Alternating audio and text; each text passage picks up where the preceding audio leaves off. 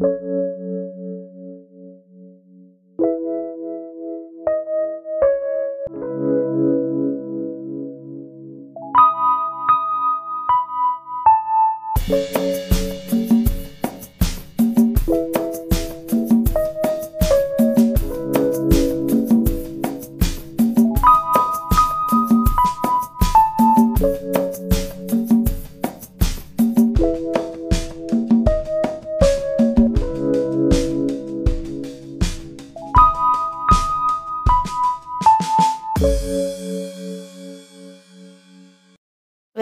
To ரோக்வம்சம் podcast மக்களே நான் உங்க கோனன் பேசிட்டு இருக்கேன் நம்ம கூட இன்னைக்கு நம்ம இட்டாச்சி இணைஞ்சிருக்காரு. வாங்க Itachi.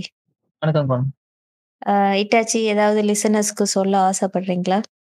First of all first of all எல்லாருக்கும் thank you two K listeners வந்ததுக்கு என்ன சொல்றது? கண்டென்ட் வச்சும் இந்த அளவுக்கு ரீச் ஆகிறன்றது பெரிய விஷயம். வெறும் நாங்கள் என்ன சொல்றது? வெறும் கண்டென்ட்டாக தான் பேசிட்டு இருக்கோம். நாங்கள் ஃபன் டாப்பிக்கும் பேருக்கு ஒன்று பண்ணோம். அது எப்படி போச்சுன்னு எங்களுக்கு தெரியல. அது நீங்கள் தான் சொல்லணும். எப்படி வந்துச்சு என்ன ஏஞ்சுன்னு எனக்கு தெரியல. பட் வெறும் கண்டென்ட் வைஸாக போட்டும். ஒரு அளவுக்கு ரீச் கிடைக்குதுன்னா அது பெரிய விஷயம் தான் ஸோ நீங்கள் சப்போர்ட் பண்ணுங்க. இன்னும் நிறைய விஷயம் இருக்கு. உங்களோட ஒப்பீனியன் சொல்லுங்க. ஸோ எனக்கு ரொம்ப சந்தோஷம். டூ கே பிளேஸ் வந்தது.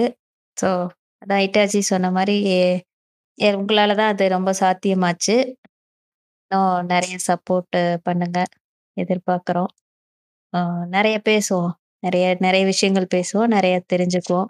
அதான்ப்பா ரொம்ப சந்தோஷப்பா அவ்வளோதான் ஸோ ஓகே இன்னைக்கு எபிசோடு போயிடலாமா இட்டாச்சி?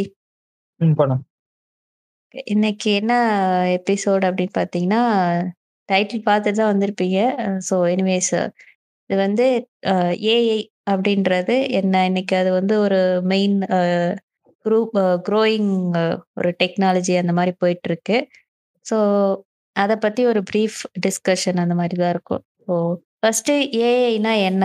அதை பற்றி நமக்கு என்ன தெரியும்? ஸோ உங்களை உங்கள் அண்டர்ஸ்டாண்டிங்கில் ஏஐனா என்ன இதாச்சு சொல்லுங்க லிசனர்ஸ்க்கு. ஓகே இது வரைக்கும் கம்ப்யூட்டர்ஸ் வந்து பாத்தீங்கன்னா நமக்கு தெரிஞ்ச வரைக்கும் நாலு ஜென்ரேஷன் வரைக்கும் நம்ம கரெக்டாக ஒரு ஃபுட் பிளேஜாக வந்துட்டோம். எல்லாரும் ஃபிஃப்த் ஜென்ரேஷன் சூப்பர் கம்ப்யூட்டர்னு சொல்லுவாங்க. பட் சூப்பர் கம்ப்யூட்டர்ஸ் ஆக்சுவலாக ஃபோர்த் ஜென்ல தான் வரும். ஃபிஃப்த் ஜென்ரேஷன்றது எதை பத்தினா அதுவாக சிந்திக்கிறது. ஸோ இந்த கான்செப்ட் வந்து நைன்டீன் சிக்ஸ்டீஸ்லேயே காயின் பண்ண அப்பயே காயின் பண்ணிட்டாங்க. ஏஏனா என்ன அது எப்படி இருக்கும் என்னதுன்னு சொல்லிட்டு.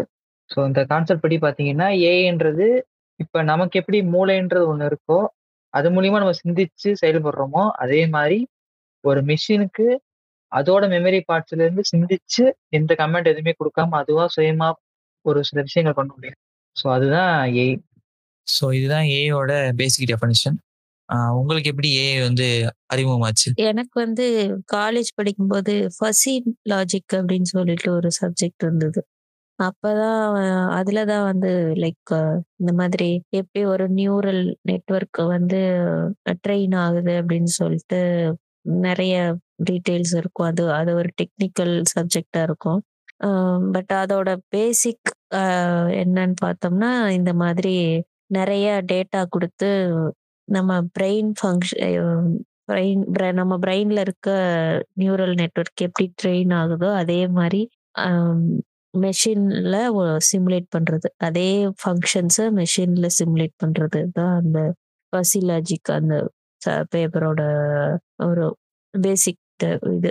ஓ அப்போ இந்த ஏஐலாம் அப்போ யூஸ் பண்ண ஸ்டார்ட் பண்ணல.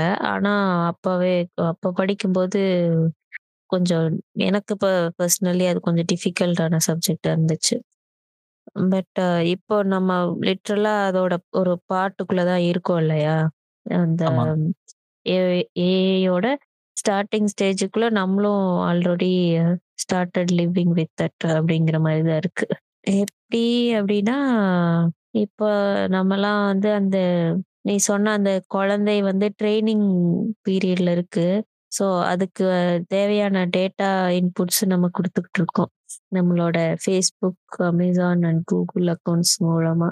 அண்ட் அதர் எனி அக்கௌண்ட்ஸ் நம்ம ஊர்ல அந்தந்த கண்ட்ரிக்கு ஏற்ற மாதிரி இருந்தா அது நம்ம அந்த மாதிரி அக்கௌண்ட்ஸ் யூஸ் பண்ணிட்டு இருந்தா சொல்றேன் சைனாவை சொல்றீங்க ம் சைனா ஸ்பெசிஃபிக்கா சைனா ரஷ்யாலாம் அவங்க ஸ்பெசிஃபிக்கா அவங்க ஊர்ல இருக்க சில இதெல்லாம் அங்க ஒர்க் ஆகாது. யூஎஸ் அக்கௌண்ட்ஸ் எல்லாம் அங்க ஒர்க் ஆகாது. யூஎஸ் ஆப்ஸ் எல்லாம். அங்க கூகுள் கிடையாது ஃபேஸ்புக் கிடையாது வாட்ஸ்அப் கிடையாது. அவங்க வந்துட்டு உலகம் ஒரு போ ஒரு போக்கு போச்சுன்னா அவங்க தனியா ஒரு இது பண்றாங்க. பட் அதே சக்சஸ் ஆயிட்டாங்க. பெரிய விஷயம். ஆமா ஆமா. அதுக்கு அவங்க நிறைய ரீசன் இருக்கு. அதை பார்க்க போறோம் என்னன்னு. பட் இப்போ மெயினா இப்போ ஃபேஸ்புக் தான் பார்த்தோன்னா நம்ம மூணு ஆப் யூஸ் பண்ற மூணுமே ஃபேஸ்புக் இல்லையா? ஆமா. Facebook Instagram and WhatsApp so நம்ம மெயினா யூஸ் பண்ற மெசேஜிங் ஒரு சோஷியல் நெட்ஒர்க் மூணுமே வந்து ஃபேஸ்புக்கோட தான் இருக்கு.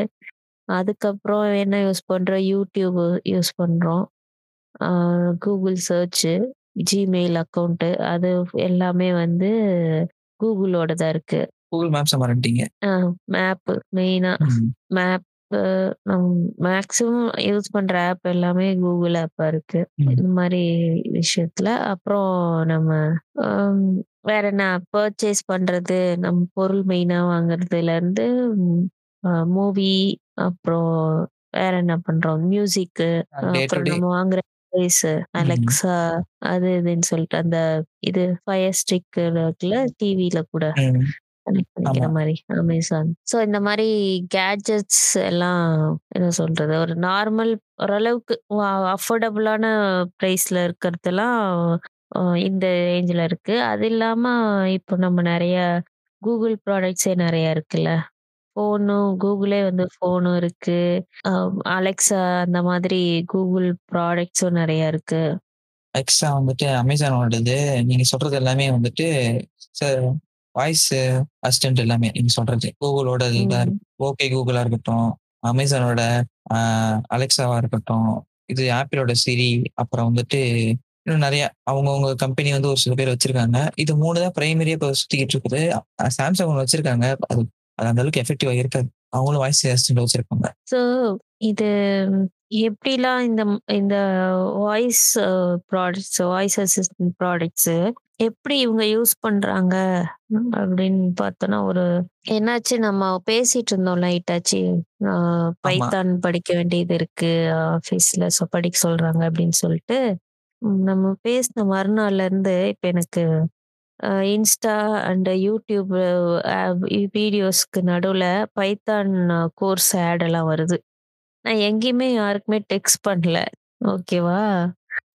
இந்த மாதிரி ப- பைத்தான்ற வேர்டே நான் எங்கேயும் யூஸ் பண்ணல. கூகுள் சர்ச் கூட பண்ணல. நான் உன்கிட்ட சொல்லிட்டு இருந்தேன் அவ்வளோதான் இன்னைக்கு நம்ம டிஸ்கால தானே பேசிட்டு இருந்தோம்? ஆமா. டிஸ்கா ஆமா. இத்தனைக்கும் டிஸ்கார்ட்ல தான் பேசிட்டு இருந்தோம். கால் கூட பண்ணல. ஆம், பார்த்தோன்னா ஆஹ் பாரு லிட்ரலி இது ஒட்டு கேட்குற மாதிரி தான் இல்லையா? நம்ம ஃபோன்ல எங்காவது அந்த வேர்டு இருந்துச்சுன்னா கூட பரவாயில்ல. பட் நான் கூகுள் சர்ச் கூட பண்ணல. இந்த கோர்ஸ் எப்படி இது பண்றது அப்படின்னு சொல்லிட்டு. ஏன்னா கோர்ஸ் எல்லாம் ஜாயின் பண்ண போறது இல்ல ஆஃபீஸ்ல அதுக்கான ஸ்கிரிப்ட் இருக்கு. ஸோ அதுதான் பார்க்கணும்னு சொல்லிட்டு இருந்தேன் அவன்கிட்ட. பார்த்தா இப்போ ஆட் வருது. ஸோ அப்போ அவன் டிஸ்கார்ட்ல இருக்க வாய்ஸ் கூட வந்து கொட்டு கேட்டுட்டு இருக்கு அப்படின்னு ம். சொல்லிட்டு தெரியுது. ஸோ அந்த அளவுக்கு இப்போ ஏஐ கூட வாழ ஆரம்பிச்சிட்டோம்னு நினைக்கிறேன் நம்ம ஆல்ரெடி இல்ல நீங்க இப்படி சொல்றீங்க. நான் நினைக்கிறதெல்லாம் எனக்கு ஆட் தான் ஆடா ப்ளே ஆயிருக்கு. நினைக்கிறது கூட எனக்கு ப்ளே ஆயிருக்கு நிறைய நிறைய வாட்டி. தற்செயலா என்னன்னு தெரியல பட் நான் ஒரு வாட்டி ஒரு ஹெட்செட் வாங்கணும்னு நினைச்சு நினைச்சு வச்சுட்டு இருந்தேன். கரெக்டா அடுத்த நாள் எனக்கு அந்த அந்த ஆடு மட்டும்தான். எங்க சுத்தினாலும் வந்துச்சு அந்த நான் சர்ச் பண்ணல எதுவுமே பண்ணல. யார்ட்டையும் பேசவும் இல்லை. நான் நினைச்சது. அதுவே வருது. அந்த அளவுக்கு அந்த ஏஐ வந்து ட்ரெயின் பண்ணி வச்சிருக்காங்க. நம்மளோட டீட்டெயில்ஸ் வந்து இவன் இந்த டைம் இது வாங்குவான்னு சொல்லிட்டு. நானும் இது ஒரு டைம் ஃபீல் ஃபீல் பண்ணி கேட்டாச்சு. நான் வீட்டில் எங்க அக்காட்ட நான் பேசிட்டு இருந்தேன். அப்புறம் மைண்ட்ல ம். யோசிச்சுட்டு இருந்தேன். ம். ஒர்க் அவுட் பண்ணணும் ஸ்டார்ட் பண்ணணும் இப்படி லேட் பண்ணிருக்கேன் அந்த மாதிரி யோசிச்சுட்டு இருந்தேன். ம். பார்த்தா இன்ஸ்டால வந்து ஷூ ஆட் வருது. ஓகே உங்களுக்கு அதாவது வந்துச்சு? நான் பிஞ்சிருச்சேன்னு சொல்லிட்டு நான் யூஸ் பண்ண முடியாதுன்னு சொல்லிட்டு நார்மலா நான் எங்க அம்மா எங்க அம்மாட்ட சொல்லிட்டு இருந்தேன் ஹெட்செட் பிஞ்சு போச்சு வேற வாங்கணும்னு சொல்லிட்டு வேற எதுவுமே பேசல நான் தேடவும் எதுவும் பண்ணல அடுத்த ஒரு ஒரு நாள் கழிச்சு எனக்கு அப்படியே வந்துகிட்டு இருக்கு இந்த ஆடு ஃபுல்லா வருது இந்த விலையில வாங்கிக்கிறீங்களா அந்த விலையில வாங்கிக்கிறீங்களான்னு சொல்லிட்டு. இப்ப நம்ம மைண்டுக்குள்ள வரைக்கும் வந்துட்டாங்களா. அதானே அடுத்து எலான் மஸ்க் ப பிளான் பண்ணியிருக்காரு. மைண்டுக்குள்ள சிப் வச்சு, நீங்க என்ன பாட்டு கேட்கிறீங்களோ கேட்கலாம். ஆனா பே $6 ஆனா அதான் சிப்லாம் தேவையில்லையே. இவங்க ந இவங்களுக்கு நம்ம கிட்ட இருக்க டேட்டாவே போதுமே. அந்த சிப்ப நமக்கு வைக்க மாட்டாங்க. இந்த மெஷினுக்கு வச்சு, அதையும் ஒரு ஆளா உருவாக்க போறாங்கன்றது தான் தெரியுது.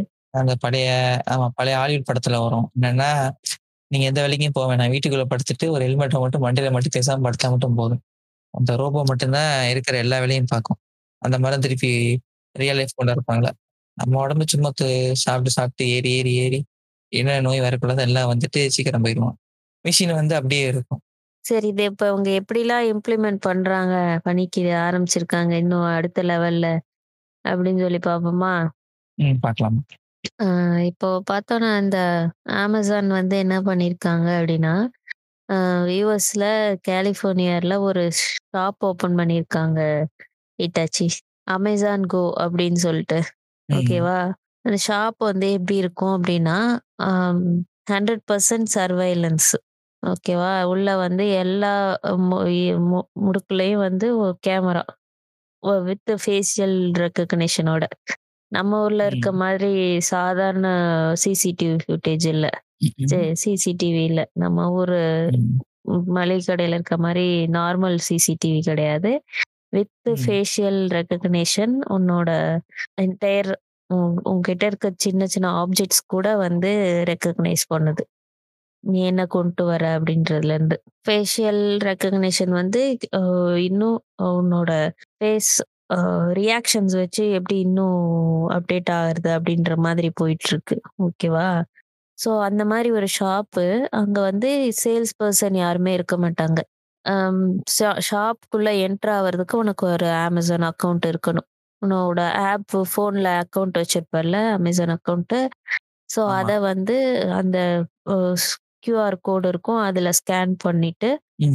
அதுல க இது க காட்டிட்டு போனேன்னா வந்து டோர் டோர் ஓப்பன் ஆகும். க ஷாப் டோர். ஓகேவா? உள்ள போயிட்டு உனக்கு என்ன வேணுமோ எல்லாம் எடுத்துக்கிட்டு, வெளில வரும்போது உனக்கு அந்த உன்னோட ரெசிப்ட் வந்துரும். ம். நீ அத வந்து Amazon Payல பே பண்ணிட்டு வெளில வர. ஓ! ஃபுல் அண்ட் ஃபுல் அவனோட கட்டுப்பாடுக்குள்ளேயே ஒரு ஷாப்பு.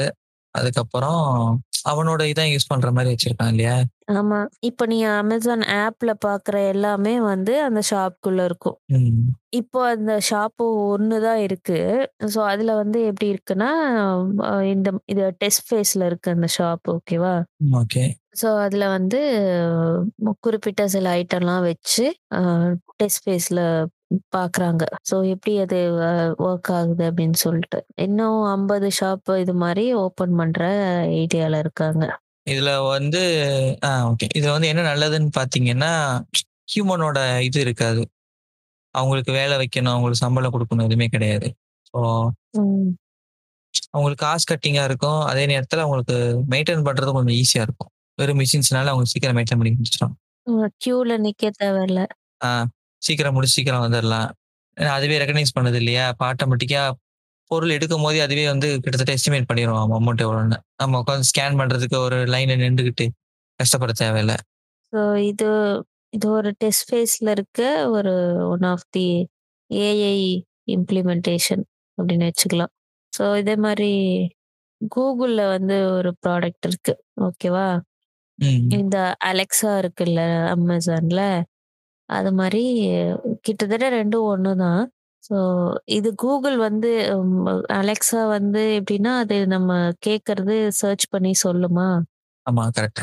அதே தான் கூகுளோட கூகுள் ஹோம் அப்படின்னு சொல்லிட்டு ஒரு ப்ராடக்ட். ஸோ அத எப்படி வந்து அவங்க இன்னும் நெக்ஸ்ட் லெவல் அப்கிரேட் பண்ணியிருக்காங்க அப்படின்னா, அத ஆன் பண்ணி வீட்ல வாங்கி வச்சுட்ட அப்படின்னா, அ வீட்ல நடக்கிற எல்லா சவுண்டும் அது கேட்டுட்டே இருக்கும். குறிப்பா வாய்ஸ். நம்ம பேசுற எல்லா விஷயத்தையும் கேட்டுட்டே இருக்கோம் ஸோ ஏதாவது நம்ம அ பர்ட்டிகுலரா அது கூகுள் சர்ச் பண்ணி அதுக்கு நமக்கு ஆன்சர் வேணும் அப்படின்னா, அ ஓகே கூகுள் அப்படின்னு சொன்னீங்கன்னா, அதான் கீவேர்டு ஸோ அந்த க வேர்டுக்கு முன்னாடி இருக்க வேர்டு வந்து அத எடுத்துட்டு அத சர்ச் பண்ணி உனக்கு ஆன்சர் சொல்லும். அதுல வந்து அம் எப்படின்னா லைக் um, ஒரு க என்டையர் இது வந்து கான்வர்சேஷன் என்டையர் வாட் யார் என்னெல்லாம் பேசப்படுதோ அந்த வீட்டில் டுவெண்ட்டி ஃபோர் பார் செவன் அது கேட்டுட்டே இருக்கு.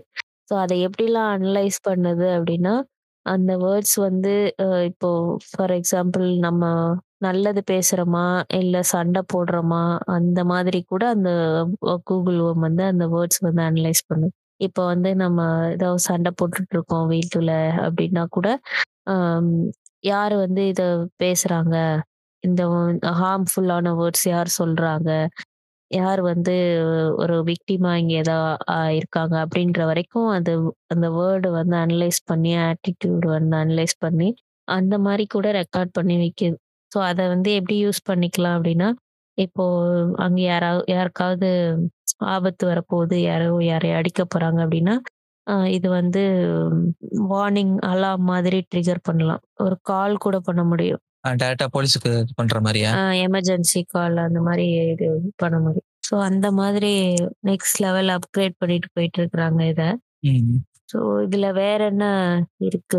வெயிட்டாச்சி ஆஹ் இது வந்து எப்படின்னா இது வாய்ஸ் தொடர்ந்து கேட்டுட்டே இருக்குது இல்லையா? ஸோ இது மூலியமா அவங்களுக்கு ஒரு பெனிஃபிட் என்னன்னு பார்த்தீங்கன்னா அவங்களால வந்துட்டு ஸ்பீச் ட்ரைனிங் இன்னும் இம்ப்ளிமெண்ட் பண்ண முடியும். அப்புறம் வந்துட்டு இப்போ நம்ம நம்ம பேசும்போது ஒரு சில பேருக்கு புரியாது ஸ்டார்டிங்ல இப்போ வந்துட்டு நான் இருக்கிற ஏரியாவுக்கும் நீங்க இருக்கிற ஏரியாவுக்கும் வந்துட்டு பேச்சு வழக்கு வந்து ரொம்ப டிஃப்ரெண்டா இருக்கும். நான் நான் ஒரு பொருள் ஏதாவது ஒரு பேர் சொன்னேன்னா அது உங்க ஊர்ல வேற மாதிரி இருக்கும். இப்ப அதெல்லாம் வந்துட்டு எப்படி அவங்க இது பண்ணணும்னா இந்த மாதிரி நிறைய டேட்டா கலெக்ட் பண்ணா மட்டும்தான் அவங்களால வந்து இம்ப்ரூவ் பண்ண முடியும் அந்த ஸ்பீச் இதை வந்துட்டு.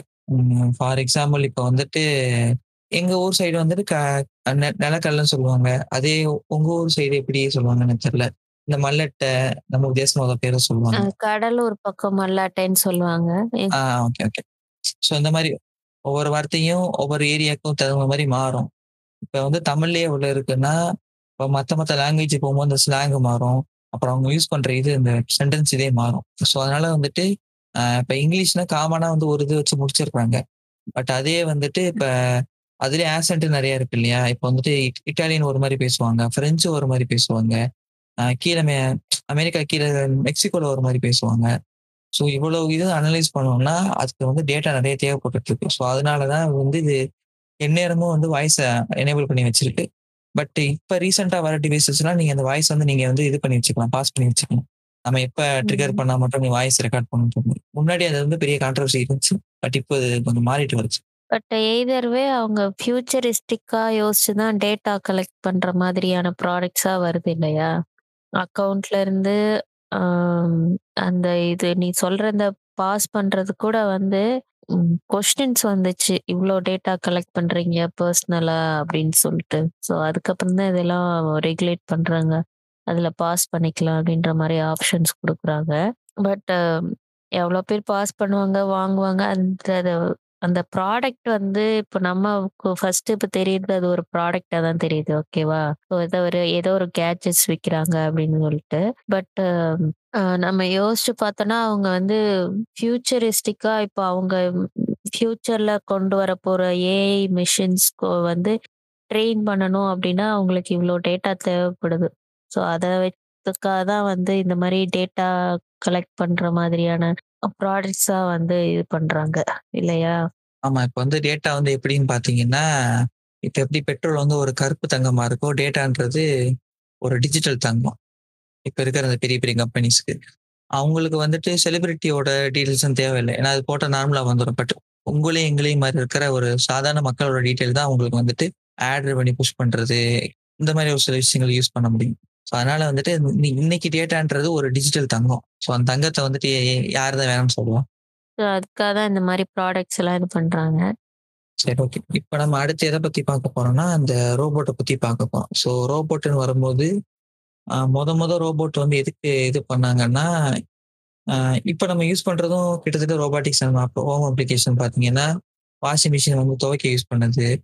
அதே மாதிரி டிவி வந்து கண்டென்ட்டை கன்சியூம் பண்றதுக்கு யூஸ் பண்றோம். இதெல்லாம் வந்து கிட்டத்தட்ட ஒரு ரோபோட் மாதிரி தான் பட் ரோபோட்டுக்கு வந்து எக்ஸாக்டான டெஃபினேஷன் என்னன்னு பார்த்தீங்கன்னா நமக்கு ஈக்குவலா ஒரு பெர்ஃபார்ம் பண்ற ஒரு மிஷின் தான் ரோபோட்னு சொல்லுவாங்க. இப்போ வந்து ரோபோட் வந்து எப்படின்னு பார்த்தீங்கன்னா ரெண்டு விதமா தயாரிப்பாங்க. ஒன்று வந்துட்டு அசிமாவோட லாபடி தயாரிப்பாங்க. இன்னொன்று வந்துட்டு டிஃபென்ஸ் இந்த மாதிரி இதுக்கு தயாரிப்பாங்க. ஸோ அசிமோ இது பற்றி பார்த்தீங்கன்னா அது வந்து மெயினாக இந்த இந்த ரெஸ்டாரண்ட் இருக்கு இல்லையா? இப்போ ஃபார் எக்ஸாம்பிள் இப்போ ரோபோட் கேஃபே எடுத்துட்டீங்கன்னா அது வந்து ஃபுல்லாமே வந்துட்டு இந்த ஆட்டோமேட்டிக்கா இருக்கும். ஸோ அந்த மாதிரி ரெஸ்டாரண்ட் தான் எப்படி இருக்கும்னா அந்த ரோபோட் எல்லாமே அசிமோ விதி வந்து பின்பற்றி தான் இருக்கும். அசிமோ லா படி பார்த்தீங்கன்னா எந்த மிஷினும் ஹியூமன் அட்டாக் பண்ணாம இருக்கிறதுக்கு ஏற்ற மாதிரி டிசைன்ஸ் இருக்கிற மிஷின்ஸ் எல்லாமே அந்த ரோபோட்ஸ் எல்லாமே இந்த வந்து அசிமோ பாஸ் பண்ணி தான் வரும் ஸோ அதெல்லாம் வந்துட்டு ஹவுஸ் ஹவுஸ் ஹோல்டுக்கு டொமஸ்டிகேட்டட்கா நார்மலான யூசேஜ் யூஸ் பண்றது எல்லாமே வந்துட்டு அந்த மாதிரி ரோபோட் தான். ஸோ இப்போ இந்த ரோபோட் வந்து எப்படி இங்க ஏ யூஸ் ஆகுதுன்னா ரோபோட் வந்து முன்னெல்லாம் வந்துட்டு நம்ம தான் உட்காந்து ஒவ்வொரு தான் ஃபீட் பண்ணோம் இப்போ வந்துட்டு நடக்கணும்னா இந்த இந்த ஸ்டெப் வைக்கும் போது இந்த இந்த ப்ரெஷர் இந்த சென்சார் ஆட் பண்ணணும். எக்ஸாக்டா இந்த பொசிஷன்ல இருந்து இந்த பொசிஷன் வைக்கணும். இந்த மூமெண்ட்ல இருந்து இந்த மூமெண்ட் போகணும். ஸோ இந்த மாதிரி நிறைய காம்ப்ளிகேட்டட் ப்ரோ ப்ரோக்ராமிங் இருந்துச்சு ஸோ அதுக்கப்புறம் லேட்டாக அதை ஓவர் கம் பண்ணணும்னு சொல்லிட்டு என்ன பண்றாங்கன்னா அது செல்ஃப் லேர்னிங் கொண்டாடுறாங்க. ஒன்ஸ் செல்ஃப் லேர்னிங் வரும்போது என்ன ஆகுதுன்னா அதுவே தன்னை தனி திருச்சிக்கும் இப்போ ஃபார் எக்ஸாம்பிள் ஒரு நாலு ஸ்டெப் எடுத்து வைக்கிறேன்னா இப்போ நம்ம நமக்கு தெரியும். மூணாவது ஸ்டெப்ல வந்து இந்த இடத்துல ஒரு கிராக் விழுந்திருக்குன்னா நம்ம பார்த்து காலை வச்சு ஏறிப்போம். ரோபோட்டுக்கு தெரியாது. இனிஷியலா நீங்க பழைய ரோபோட் எடுத்துட்டீங்கன்னா நீங்க எத்தனை வாட்டி இது பண்ணாலும் அந்த பொசிஷன் மா மாத்தாம வரைக்கும் அது ஆட்டோமேட்டிக்கா அந்த காலில் வச்சு கீழே கீழே விழுந்துட்டே தான் இருக்கும். ஆனா இப்ப இருக்கிற ரோபோ என்னன்னா ஒன்ஸ் கீழே விழுந்துருச்சுன்னா ஆட்டோமேட்டிக்கா ரெக்கனைஸ் பண்ணிடுது இந்த இடத்துல ஒரு கிராக் இருக்கு இங்க நம்ம இது பண்ணக்கூடாது. ஸோ அதனால அதை விட்டுட்டு அடுத்த ஸ்டெப்புக்கு ஈஸியா மூவ் பண்ணிடுது ஸோ இது வந்து ஒரு மேஜரான ஒரு ஒரு இம்ப்ரூவ்மெண்ட் ரொபாட்டிக்ஸ்ல லிட்டரலா ஒரு குழந்தை பழகுற மாதிரி பழகுது இல்லையா? ஒரு டைமும் ஒரு டைம் ஃபெயில் ஆச்சுன்னா அது ஏன் ஃபெயில் ஆச்சுன்றத அந்த இதை வச்சு அனலைஸ் பண்ணி நெக்ஸ்ட் டைம் வந்து டிஃப்ரெண்ட் அப்ரோச்சுக்கு போகுது ரோபோட்டு ஸோ அதான் அப்படிதானே நம்ம வளர்றோம். கீழே விழுந்தா ஓகே கீழே விழுந்தா அடிபடும் அப்படின்னு யோசிச்சு அப்புறம் கீழே விழாம இருக்க ட்ரை பண்றோம். அது ஒண்ணு. ரெண்டாவது வந்துட்டு எப்படின்னா பழைய ரோபோட் வந்துட்டு ஏ டு பி தான் பாயிண்ட் ஆச்சு. பட் இப்ப இருக்கிற ரோபோ வந்துட்டு ஏ ஏல இருந்து பி சிடி இந்த மாதிரி என்ன அமௌண்ட் ஆஃப் ஆப்பர்ச்சுனிட்டிஸ் வந்து அது எப்படி கெயின் பண்றது திங்க் பண்ண ஆரம்பிச்சிருச்சு. ரோபோ கிட்டத்தட்ட. அதுக்கு நம்ம லேர்ன் கொடுத்த பிறகு இந்த பொசிஷன் வேணா எனக்கு அடுத்த பொசிஷன் வேணும். ஆட்டோமேட்டிக்கா சுவிச் சுவிச் பண்ணிக்குது இது ஒரு மேஜரான ரோபோட்டிக்ஸ் ஒரு இம்பார்ட்டன்ட் ஸோ இது ஒரு எக்ஸாம்பிள் என்னன்னா இந்த ரோபோட் கேஃபே தான் சொல்லலாம். அதுக்கப்புறம் வந்து பாத்தீங்கன்னா சைனால இருக்கிற அந்த ஸ்மார்ட் கிச்சன்ஸ்லாம் இருக்கு இல்லையா? ஸோ அது வந்து. கிட்டத்தட்ட ஏவோட கட்டுப்பாடுகளே வந்துருச்சுன்னு வச்சுக்கோங்களேன். நீங்க போய் வெட்டி சமைக்கிறதா முன்னாடி அது இருந்துச்சு. நீங்க வெட்ட கூட தேவையில்லை. எல்லாமே கொடுத்துட்டு வெறும் நம் டைமிங்கை மட்டும் கொடுத்துட்டு வந்துட்டு அதுவே சமைச்சு வச்சிருங்க எக்ஸாக்டா நம்ம எடுத்து வந்து சாப்பிட்ற வேலை தான் எல்லாமே கிட்டத்தட்ட குறைஞ்சிருச்சு. இப்போ சென்னையில கூட ஒரு ரெஸ்டாரண்ட் இருக்கு. அங்க வந்து ரோபோ தான் வந்து சர்வ் பண்ணுது. பட் இந்த சைனா ரெஸ்டாரண்ட் பார்த்தோம்னா கிச்சன்லயே ரோபோட்ஸ் தான் இருக்கு. உள்ளேயே டிஜிட்டலைஸ்டு. ஸோ என்ன மெனு வேணுமோ அது அதுவே குக் பண்ணிக்குது. அதுவே குக் பண்ணதுன்னா பாரு எப்படி வந்து இப்போ ஒரு காய் வெஜிடபிள்ஸ்லாம் கட் பண்ணி அது குக் பண்ணிட்டு அது தனியாக க்ளீன் பண்ணிட்டு அதுவே எல்லா வேலையும் பண்ணிக்குது. ஸோ அப்புறம் சர்வ் பண்றதுக்கு தனியா ஒரு ரோபோட் இருக்கு. அது போயிட்டு எடுத்துட்டு வந்து கிச்சன்ல இருந்து எடுத்துட்டு வந்து சர்வ் பண்ணுது. கிட்டத்தட்ட வந்துட்டு வீட்டுக்குள்ளேயே ஒரு ஹோட்டல் மாதிரி மா ஆரம்பிச்சாங்க சைனால. ஆனா சாப்பிட போறதுக்கு மனுஷங்க தானே வேணும். ரோபோ சாப்பிட முடியாதுல்ல. அதுக்கு என்ன பண்ண போறாங்கன்னு தெரியல பாப்போம்.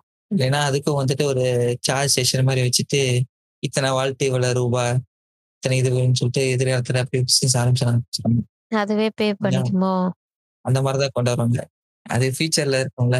சிட்டி வந்து என்னைக்கு பே பண்ணாரு? அவர் வந்துட்டு திருட்டு கரண்ட்ல யூஸ் பண்ணிட்டு இருக்காரு. அவர் ஒன்னா போயிட்டு கரெக்டா எங்க மெயின் போர்டு இருக்கோ அங்க எடுத்து கொடுப்பாரு. அவர் வீட்டுல வந்து சார்ஜ் போட மாட்டாரு. வீட்ல வந்து சார்ஜ் போட்டுட்டு அப்புறம் போய் எப்ப காப்பாத்துறது ஹீரோயின் என்னப்பா பேசுறது? சரி சரி. ஏதோ ஒரு சப்ஸ்டேஷனா ஒயரை பிடுங்கி சொருகணுமா? சார்ஜ் ஆச்சா? போகணும் அந்த பிளக் பாயிண்ட் வந்து மேட்ச் ஆச்சா? அதெல்லாம் மேட்டர் இல்ல. பின்னாடி எடுத்து பின்னாடி சொருகிட்டா போதும். போதும். சார்ஜ் ஆயிடும் கொஞ்ச நேரத்துல. அதான். சரி ரோபாட்டிக்ஸ் பத்தி பின்னாடி விரிவா பார்ப்போம். இப்ப நம்ம அடுத்த மெடிக்கல் ஃபீல்டு போயிடலாமா? ம் ஸோ இந்த ஏஐ வந்து எப்படி மெடிக்கல் ஃபீல்டில் வந்து அப்டேட் ஆயிட்டு இருக்கு அப்படின்னு சொல்லிட்டு பார்க்கலாம். ஸோ இப்போ இங்கே வந்து எப்படின்னா இப்போ எப்படி இப்போ எப்படி இருக்கு? நம்ம ஒரு டாக்டர் கிட்ட போகிறோம் அவர் வந்து ஒரு டெஸ்ட் எல்லாம் எழுதி கொடுக்குறாரு. பிளட் டெஸ்ட்டு எக்ஸ்ரே எம்ஆர்ஐ அப்படின்னு சொல்லிட்டு எழுதி கொடுக்குறாரு. எக்ஸ்ரே எடுத்துட்டு வந்தோம்னா அதை பார்த்து ஓகே இந்தந்த பிரச்சனை இருக்கு அப்படின்னு சொல்லி டாக்டர் சொல்றாரு. ஓகேவா ஒருவேளை அஹ், எப்படி இருக்கும்னா இப்போ டாக்டருக்கு வந்து அவருக்கு தெரிஞ்ச நாலேஜ்ல இந்த இடத்துல இது இருந்தா இப்படி இந்த இந்த பிரச்சனை இருக்கு எக்ஸ்ரேல அப்படின்னு சொல்லிட்டு யோசிப்பார். இப்ப அதையே ஒரு மெஷின் பண்ணுனா எப்படி இருக்கும்? நீங்க வந்து எக்ஸ்ரேவோட இமேஜ வந்து ஒரு ஆப்ல அப்லோட் பண்ணா, அதுல வந்து தெரியுது. என்னென்ன ம் நோய் இருக்கலாம் அப்படின்னு சொல்லிட்டு ஒரு ப்ராபபிலிட்டி போட்டு காட்டுது. இதுல வந்து இந்த எக்ஸ்ரேவோட இமேஜ் வச்சு, அ இந்த பெர்சனுக்கு இந்த இந்த மாதிரியான அ ஒரு டிசீஸ் இருக்கலாம் அப்படின்னு சொல்லிட்டு காட்டுது. ஆ இப்போ வந்துட்டு ஓகே. ஃபார் எக்ஸாம்பிள் இப்ப இந்த ட்ராக்கிங் ஆப்லாம் இருக்கு இல்லையா? ஸோ அதுல வந்து என்ன பண்ணியிருக்காங்கன்னா, அந்த நடக்கிறது, ஓடுறது, இதுல ஏதாவது சேஞ்ச் இருந்துச்சுன்னா, அது மூலியமா நமக்கு ஏதாவது டிசீஸ் இருக்கா? இல்லையா? அந்த அந்த மாரி இதுக்கு யூஸ் பண்றாங்க இல்லையா?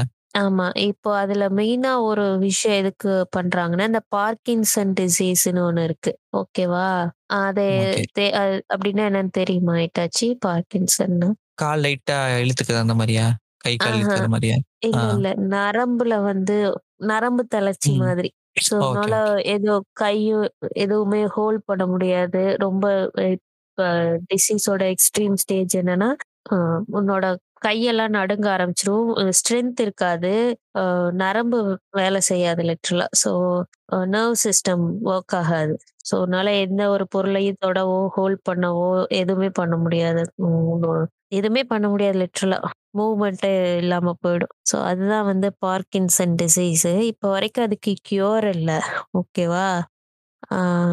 அதை அத ஏர்லியா கண்டுபிடிச்சுட்டா, சீக்கிரமே கண்டுபிடிச்சுட்டா மேபி அ அத அத அ மேனேஜ் பண்ணலாம் அப்படின்னு நினைக்கிறாங்களோ என்னமோ தெரியல. ஆனா வந்து நம்ம நடக்கிற அ விஷயம் இப்ப நமக்கு வந்து எக்ஸ்ட்ரீமா வந் தெரிஞ்சா தானே எக்ஸ்ட்ரீம் ஒரு சிம்ப்டம் வரும்போது தான் தெரியும் இல்லையா?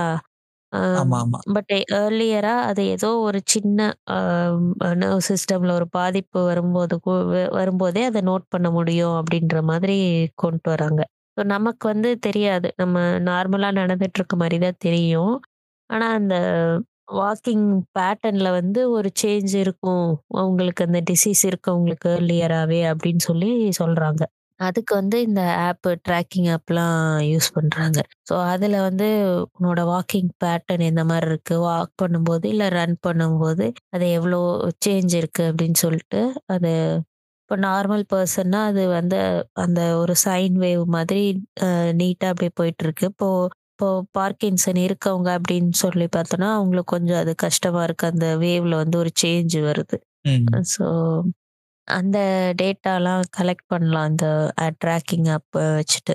ஸோ அத வச்சு ஒரு ஒரு ஏஐக்கு வந்து நெறைய இந்த டேட்டா வந்து இன்புட் பண்ணும்போது, அது வந்து ட்ரெயின் ஆயிடுது.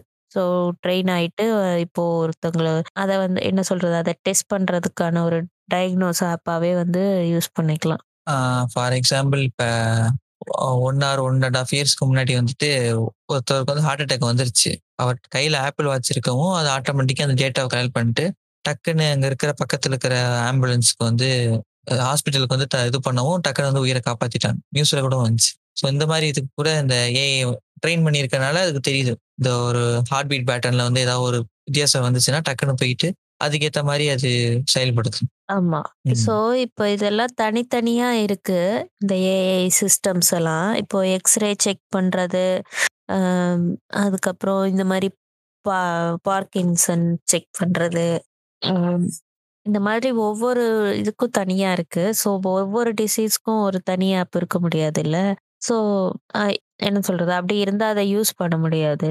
ஸோ இது எல்லாமே கம்பைன்டா ஒரு அ மேஜரான விஷயங்கள டெஸ்ட் பண்ற அ ஒரு ஏஐ உருவாச்சு அப்படின்னா, அதுல வந்து எப்படி சொல்றது? அ டாக்டர்ஸ் இப்ப வந்து டாக்டருக்கு படிச்சவங்க தான் டாக்டரா இருப்பாங்க.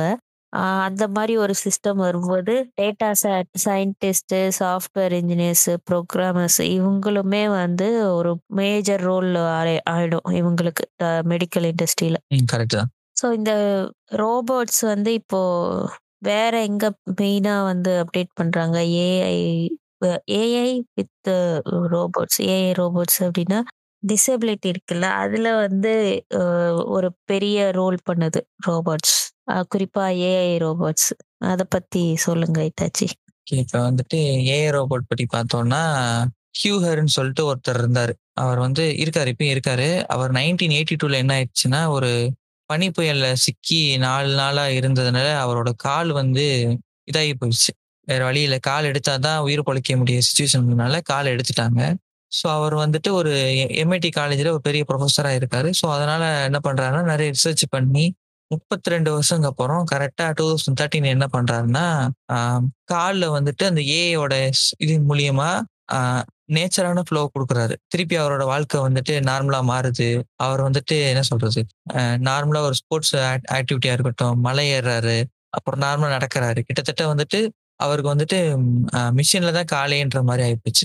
ஆல்ரெடி உடம்பு ஆல்ரெடி இது இருந்துச்சு இல்லையா? நமக்கு இப்போ கால் போச்சுன்னா வேற ஒரு டிவைஸ் மாதிரி இல்ல ஒரு ஒரு கட்டைக்கால் இல்லைன்னா வேற வேற மெட்டீரியல்ஸ்ல வந்து அந்த கால்ல கையோ அதை இது பண்ணிக்கிற மாதிரி மெயினா காலுக்கு வந்து ஈஸியா மாத்திக்கிற மாதிரி இருந்துச்சு.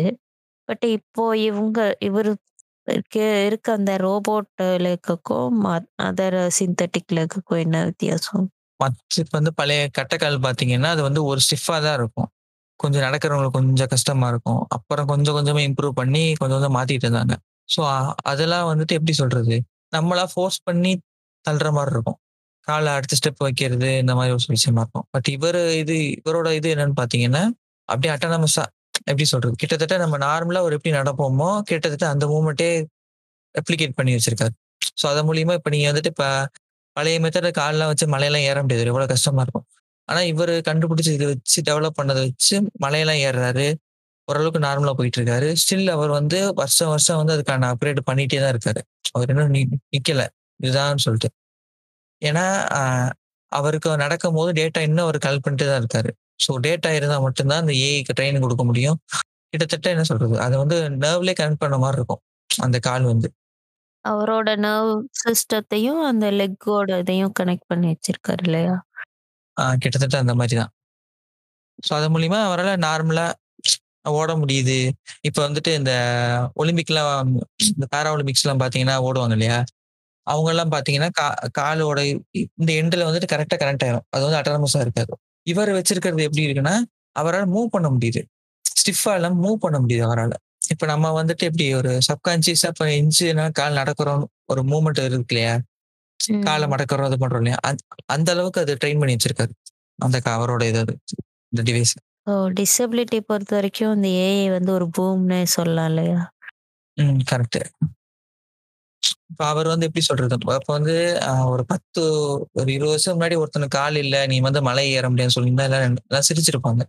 நான் மலை ஏற போறேன்னு சொல்லியிருந்தேன் பட் இப்போ வந்து அவர் செஞ்சே காமிச்சார்ல நம்ம டாக்குமெண்ட்ரி கூட பார்த்தோம் இல்லையா? அவர் செஞ்சு கூட ம், அந்த அளவுக்கு இதாயிடுச்சு இல்லையா? இந்த மாதிரி பெனிஃபிட்ஸும் இருக்கு மெடிக்கல் ஃபீல்டு பொறுத்த வரைக்கும். ஸோ வேற எங்கெல்லாம் அந்த ஏஐ போயிட்டு இருக்கு?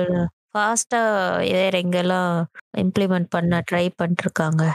இட்டாச்சு ஓகே இப்போ வந்து ஃபாஸ்டா சொல்லும் போது தான் நம்ம கார் எடுத்துக்கலாம். ஸோ இப்போ வந்து பாத்தீங்கன்னா கிட்டத்தட்ட இருக்கிற பிக் கம்பெனிஸ் எல்லாமே வந்துட்டு அடுத்து வந்துட்டு ஏஏ கார்ஸ் நோக்கி தான் போயிட்டு இருக்காங்க ஒரு பெரிய மார்க்கெட்டா இருக்குது. ஸோ அதனால தான் ஆப்பிள் கூட வந்துட்டு சீக்கிரட்டா ப்ராஜெக்ட் பண்ணிட்டு இருக்காங்க அதுக்கு என்னென்ன பேக்கேஜ் போட்டு சாவடிக்க போறாங்கன்னு தெரியல. அது தனி ஒரு விஷயம். இப்போ வந்து ரீசெண்டா அதை வந்து ஒரு பிரபலப்படுத்தி காட்டுறது வந்து யாருன்னா அந்த எலக்ட்ரிக் கார்ஸ் மூலியமா எலானமஸ்க்கு தான் இப்போ இது பண்ணிட்டு இருக்காரு. ஸோ அவரோட இதுபடி பார்த்தீங்கன்னா கிட்டத்தட்ட ஃபர்ஸ்ட் வந்து எலக்ட்ரிக்கா மாத்தணும். எலக்ட்ரிக்கா மாத்தின பிறகு அதுல ஏஐ கொண்டாந்துட்டு ஆட்டோமேட்டடா மாத்தணும். ஸோ ஒரு சில இடத்துல வந்துட்டு சும்மா இப்போதைக்கு சோதனை மூலியமா ட்ரை பண்ணிட்டு இருக்காங்க.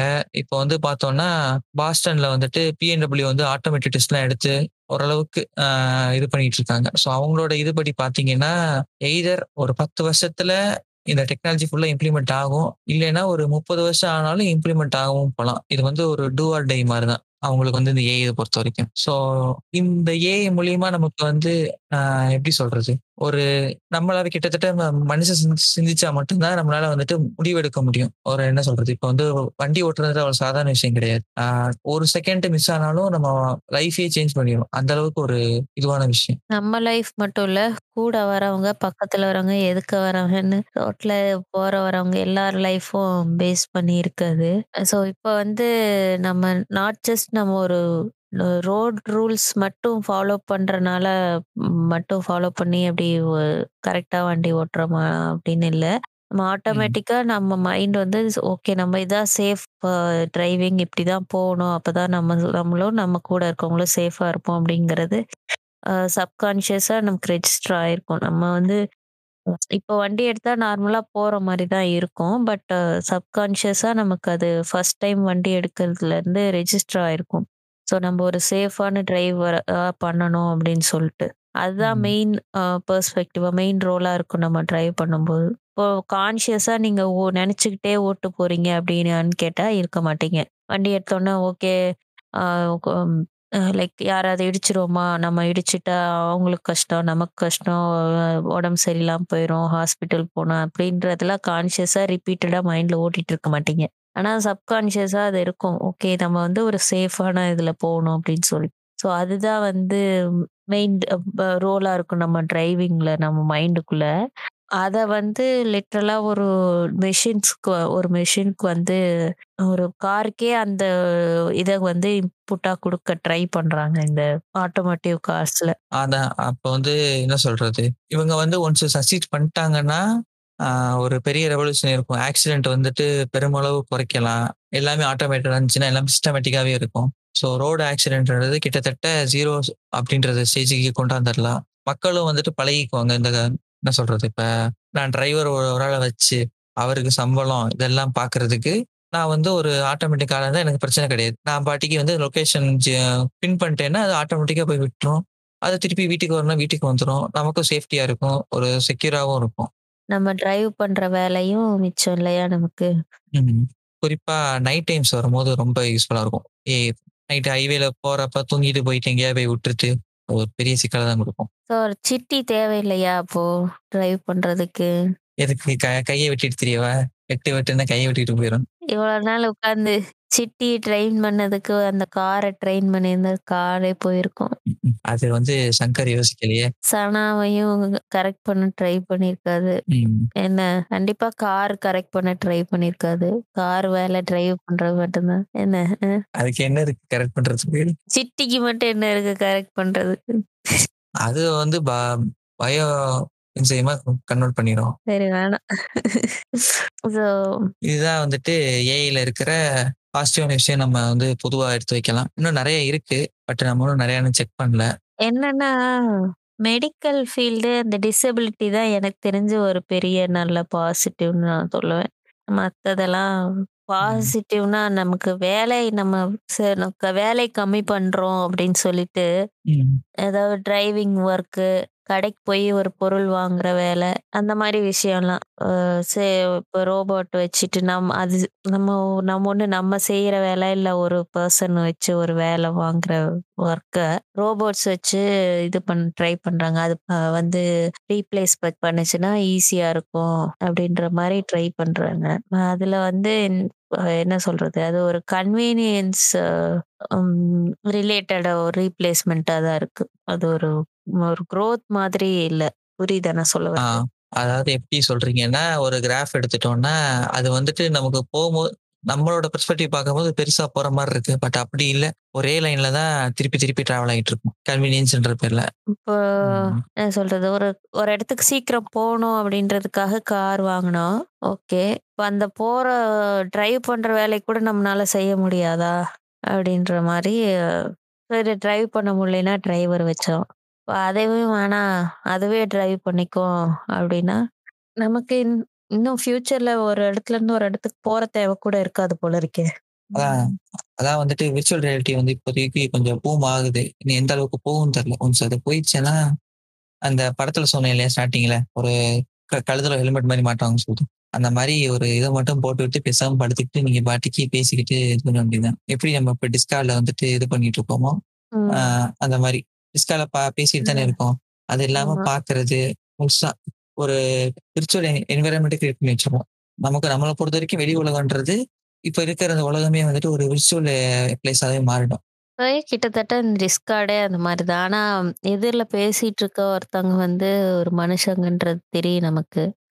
ஆனா இந்த டிஸ்கார்ட்ல வந்து விசில உட்கார்ந்திருக்க பல பேர கேட்டோம்னா, அவங்க சொல்றது ரியல் லைஃப்ல பேச முடியாத விஷயங்கள், லைக் மைண்டட் பீப்பிள் வேணும் அப்படின்றதுனால தான் வந்து டிஸ்கார்ட்ல உட்கார்ந்துருக்கோம் அப்படின்னு சொல்லிட்டு மே நெறைய டைம் நம்ம இங்க ஸ்பெண்ட் பண்றோம் இல்லையா? அப்படிதான் நானே டிஸ்கார்ட் வந்தேன். நிஜத்துல வந்து ஒரு நம்ம பேசணும்னு நினைக்கிற விஷயங்கள அவங்க கிட்ட பேச முடிய மாட்டேங்குது. ஷேர் பண்ணிக்க முடியல, டைம் ஸ்பெண்ட் பண்ண முடியல. ஸோ அந்த இதுல வெக்ஸ் ஆயி சரி ஓ இங்க டிஸ்கார்ட் வந்தா நமக்கு ஏத்த மாரி பீப்பிள் இருக்காங்க. ஸோ கிட்டத்தட்ட அதுவே வந்து வெர்ச்சுவலா அ ட்ரை பண்றது தான். பட் என்னன்னா, ஆக்சுவலா நம்ம வந்து இங்க ஒருத்தவங்க ஒரு மனுஷன் அந்த அதர் சைட்ல பேசிட்டு இருக்கோம். பட் ம். அதையும் வந்து ரீப்ளேஸ் பண்ணிருவாய்ங்க போல. ம். இப்ப வந்து இட்டாச்சி கிட்ட பேசுறதுன்னா சில விஷயங்கள்ல கான்ஃப்ளிக்ட்ஸ் வருது. கருத்து முரண் வருது. அதனால நான் எப்பவுமே நான் சொல்றதே சரின்னு சொல்ற மாரி ஒண்ணு வேணும் அப்டின்னா, அந்த இடத்துல ஒரு ஏஐ ஒண்ணு வச்சுக்கிட்டு, ம். அதுக்கு நம்ம கூட கான்வ கான்வர்சேஷன் இது பண்ற மாரி எல்லாருக்கும் தனித்தனியா அவங்கவங்களுக்குன்னு ஒரு ஏஐ அவங்கவங்கன்னு பேசிக்கிறதுக்கு ஒண்ணு கிரியேட் பண்ணிட்டா அந்த மாரி ம். நடந்துச்சு வச்சுக்கோங்களேன், எலக்ஷன்ல எல்லாருமே வந்துட்டு நேரா போய் நோ டாக்க மட்டும் போட்டு வந்துருவாங்க. யார் இருக்கான்னே தெரியாது. போனா தானே! அவங்க தான் இவங்க வெர்ச்சுவல் மெட்டா லைஃப்லயே வாழ்ந்துட்டு இருப்பாங்களே! எலக்ஷனுக்கு போய் ஓட்டுலாம் எதுக்கு? கரண்ட் முன்னாடி வந்துட்டு இருக்கிற இடம், தங்க சாரி இருக்கிற இடம், சாப் சாப்பிட்றதுக்கு சாப்பாடு, தண்ணி, இன்னும் வந்து ஏதாவது ஒரு சின்ன வேலை. பட் எதிர்காலத்துல என்னவா இருக்கும்னா, அதோட சேர்த்து ஒய்ஃபை ஒன்று வேணும். கரண்ட் இருக்கிற ஒரு இருபத்தொரு கரண்ட் வரணும். இதுதான் அடுத்த டிமாண்டா இருக்கும். ஆமா. இப்ப வந்து ஓட்டுக்கு வந்து ஆயிரம் ரூபாய் தராங்க. ஆயிரம் ரூபாய் ரெண்டாயிரம் ரூபாய் ஐயாயிரம் ரூபான்ட்டு மாதிரி போகுது. அதுக்கப்புறம் அ எப்படி இருக்கும்னா, நம்ம நம்மளோட மெட்டா லைஃப் அத வந்து. அ பாதுகாக்கிற கவர்மெண்ட் யாரோ அவங்களுக்கு தான் ஓட்டு. அதான் தெரியல. என்ன நடக்க போகுதுன்னு. இப்போ மெட்டா லைஃப் இன்வெஸ்ட்மென்ட் எவ்வளோ இருக்கு உனக்கு? இப்போ என்ன வேணும்? அதுக்கு கரண்ட் வேணுமா? வைஃபை வேணுமா? இல்ல ஆக்சஸ் வேணுமா? செக்யூரிட்டி, சைபர் செக்யூரிட்டி வேணுமா?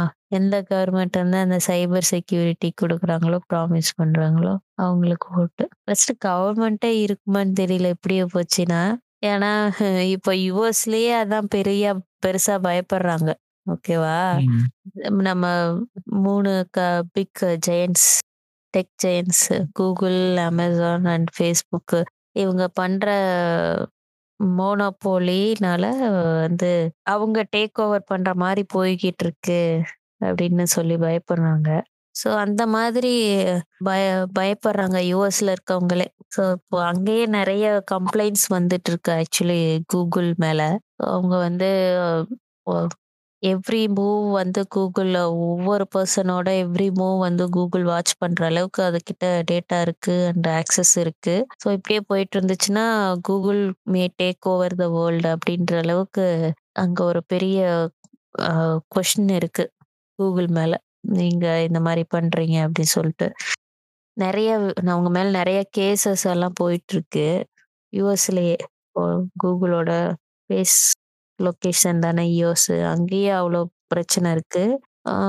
அண்ட் அதுக்கு வந்து அது வெளியில தெரியாம அது அந்த வாய்ஸ் வந்து கம்மி பண்றதுக்கு வந்து கூகுள் வந்து பெரிய ஒரு லாபியே வச்சிட்டு இருக்கிறதா சொல்றாங்க. இது எப்படி எக்ஸ்பிளைன் பண்ணணும்னா, இப்ப வந்து காட்டுல வந்துட்டு நிறைய விலங்கு இருக்கும். ஆனா நிறைய பார்த்தீங்கன்னா வித்தியாசமான விலங்கு. எப்படின்னா, அது வந்து தனக்கான தேவை கிடைச்சிட்டு இருக்க வரைக்கும் அது ஒரு முகம் காமிக்கும். அதுக்கு வந்து ஒண்ணு இல்லைன்ற பொழுது தான் மாறும். ஸோ அதை மாதிரி தான் கூகுளும் கூகுள் வந்து இப்ப எப்படி சொல்றது? உலகத்துக்கே வந்துட்டு நாங்க வந்து இது பண்றோம், நல்லது பண்ற மாதிரி இது பண்ணிட்டு இருக்காங்க.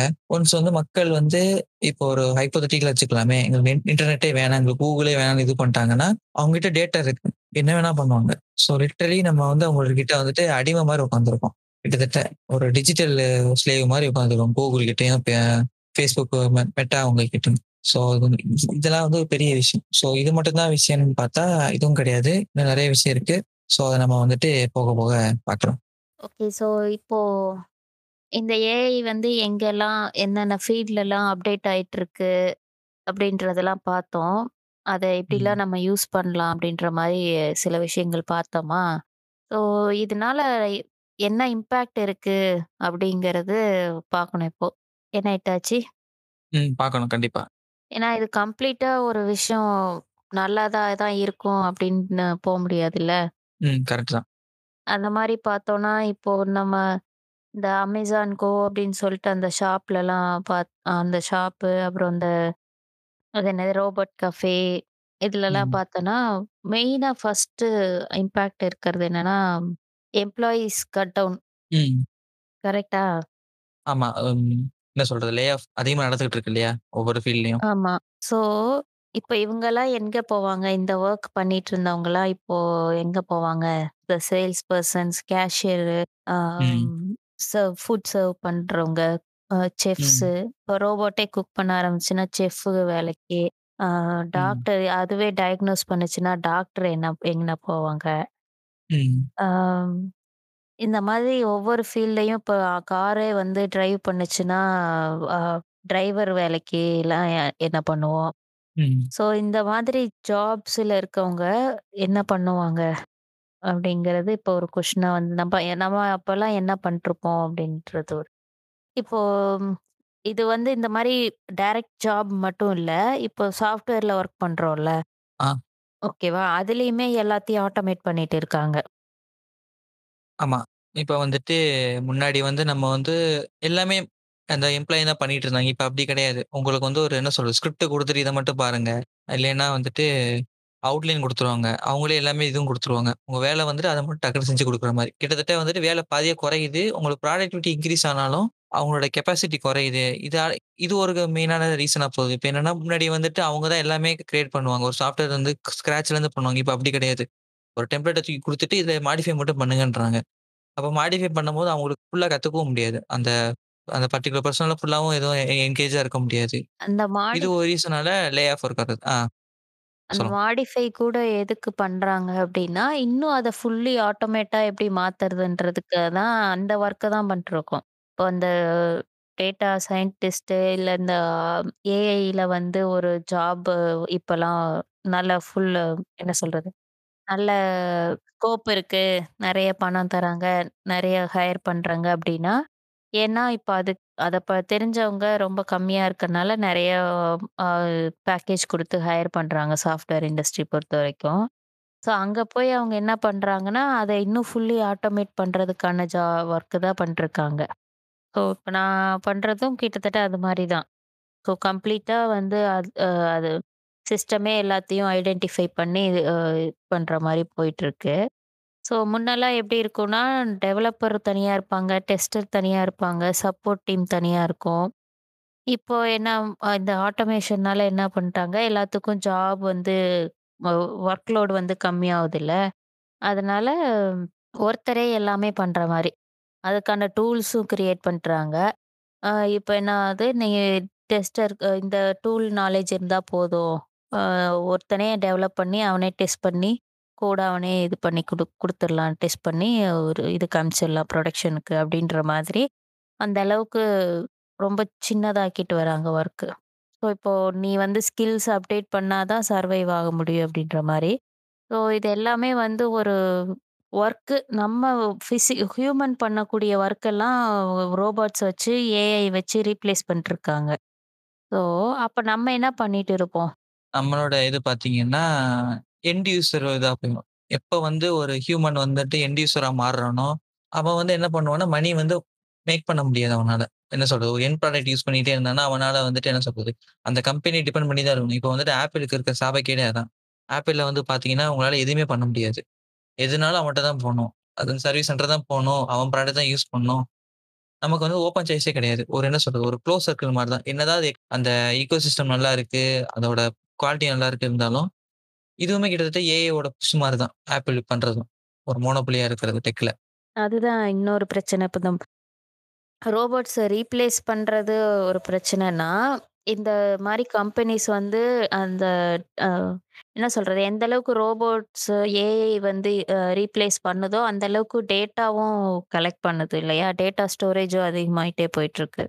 ஆமா. இப்போ அதான் ஒவ்வொரு ஏஐயும் ஒரு ஹியூமனா மா மாறி அதுவே யோசிச்சு, அதுவே எல்லாமே கால்குலேட் பண்ணுதுன்னா, அப்ப அந்த அளவுக்கு அதோட நியூரல் நெட்வொர்க்ல அவ்ளோ டேட்டா கலெக்ட் ஆயிருக்குன்னு அர்த்தம். ஸோ அதையெல்லாம் இப்போ வந்து ஒரு அ இப்போ மேக்ஸிமம் எல்லாம் கிளவுடு மூவ் ஆயிட்டுருக்காங்க. ஸோ கிளவுட் ஸ்டோரேஜ்ல போகும். ஸோ அது வந்து ரொம்ப ஒரு காமனான இதுவா இருக்கும்.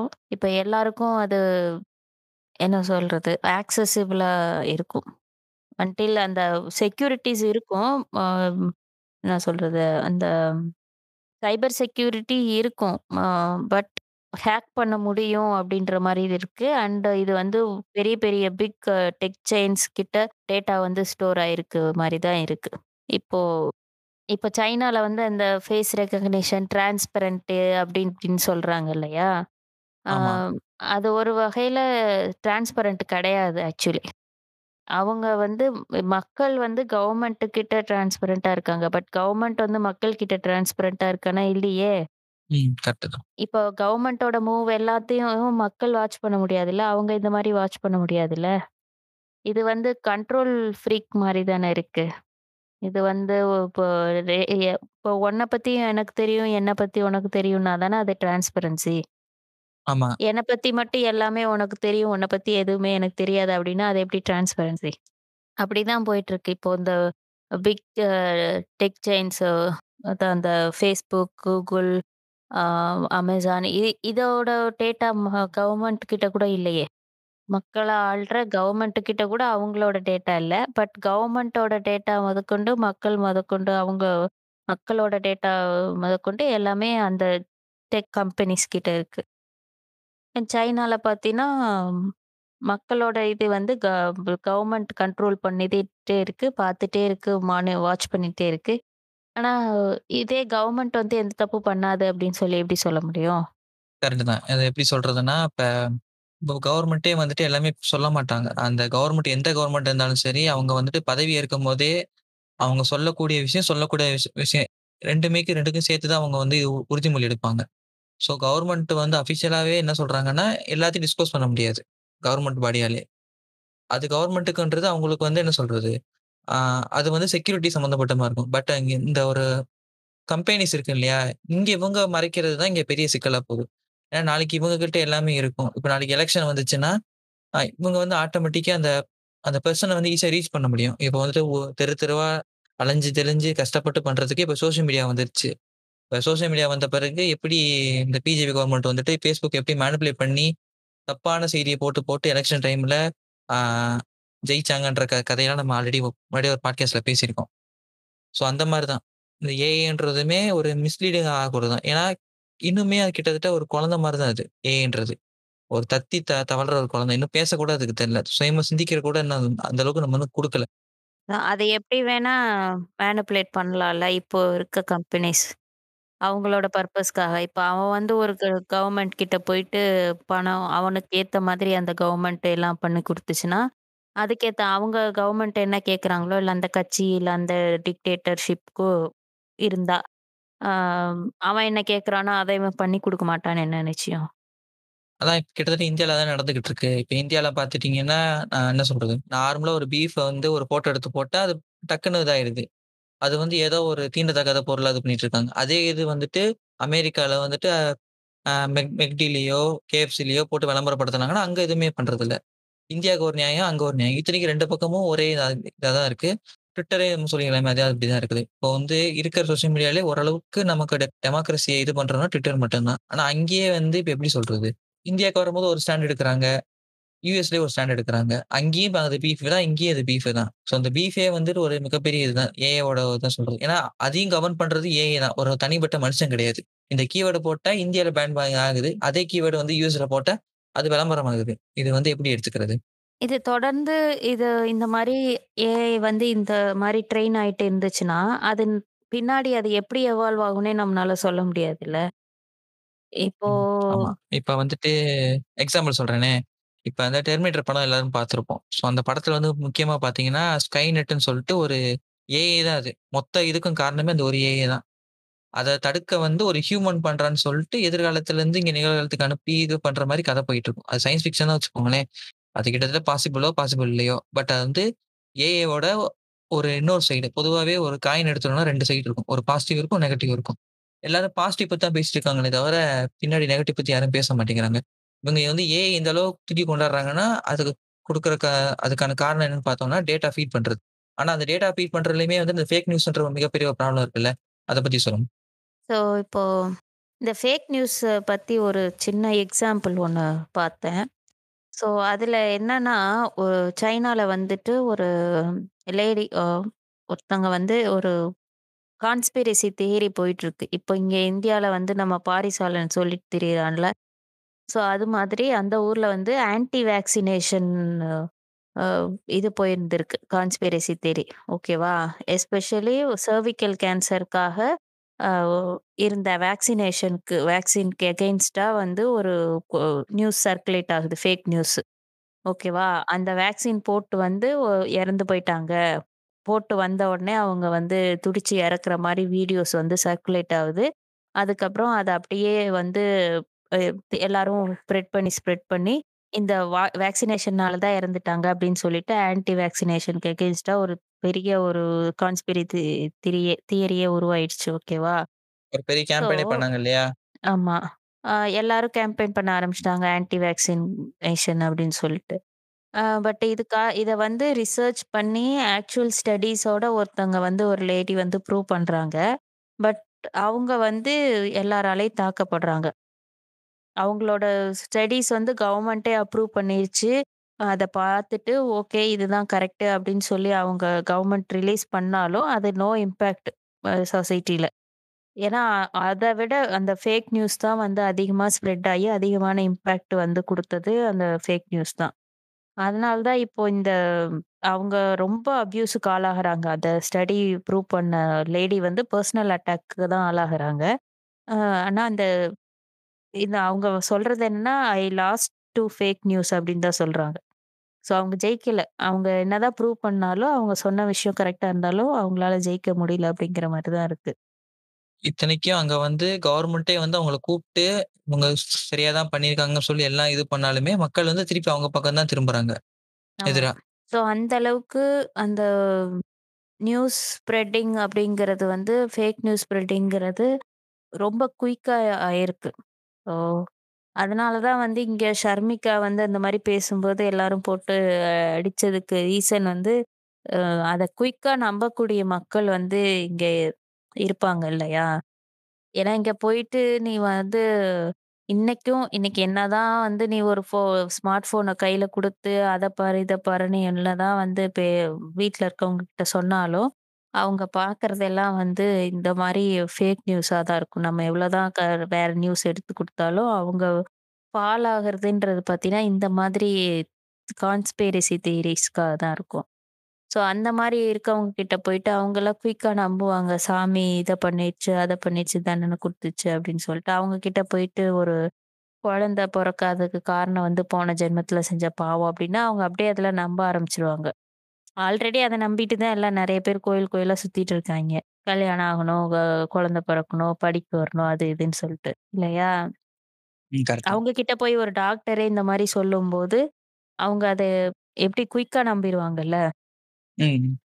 ஸோ இப்போ இதுல ஏஐ என்ன ப்ளே பண்ணுது அப்படின்னா இப்ப நம்ம வந்துட்டு நீங்க மெடிக்கல் பத்தி பேசிட்டு இருந்தீங்க இல்லையா? ஸோ இப்போ மெடிக்கல் ம். சைடு பாத்தீங்கன்னா ஆஹ் நம்ம ஆல்ரெடி நம்ம சொல்லியிருப்போம். இந்த மாதிரி டேட்டா ஃபீட் பண்ணா போதும்.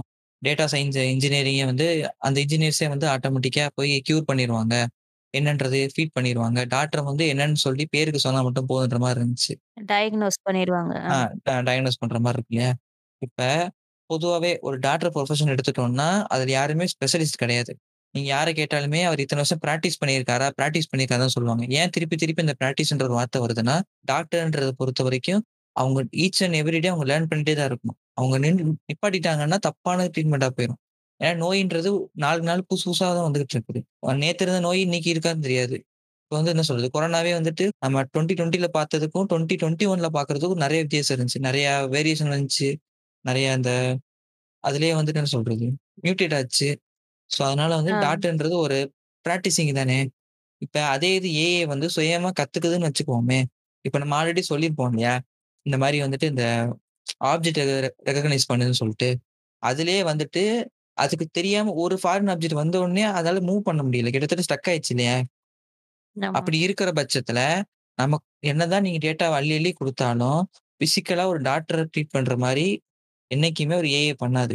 ஏஏவோட வேலையை அங்க எப்படி யூஸ் பண்ண வைக்கலாம் அப்படின்னு பாத்தீங்கன்னா டேட்டா மட்டும் ஸ்டோர் பண்ணி வச்சுட்டு ஒருவேளை ஒரு ரெண்டு வருஷம் கழிச்சுட்டு இதே மாதிரி சிம்டமோட ஒரு கேஸ் வந்துச்சுன்னா அப்ப நம்ம ட்ரீட் பண்றதுக்கு அந்த ட்ரீட்மெண்ட் ஸ்பீடை தான் இன்க்ரீஸ் பண்ண முடியுமே தவிர அது ட்ரீட்மெண்ட் கொடுக்க முடியாது இது வந்து இங்கே ஒரு மிகப்பெரிய ஒரு பிரச்சனையாகவே இருக்குது இது ஒருன்னு சொல்றது எல்லாருமே இப்போ ஏஐ வந்துட்டு எல்லாமே பார்த்துரும் எல்லாமே பார்த்துருன்றாங்க மெடிக்கல் ஃபீல்டில் பொறுத்த வரைக்கும் ஏஐ வந்துருச்சுன்னா கண்டிப்பாக பாப்புலேஷன் வந்து பயங்கரமாக கொன்றும்.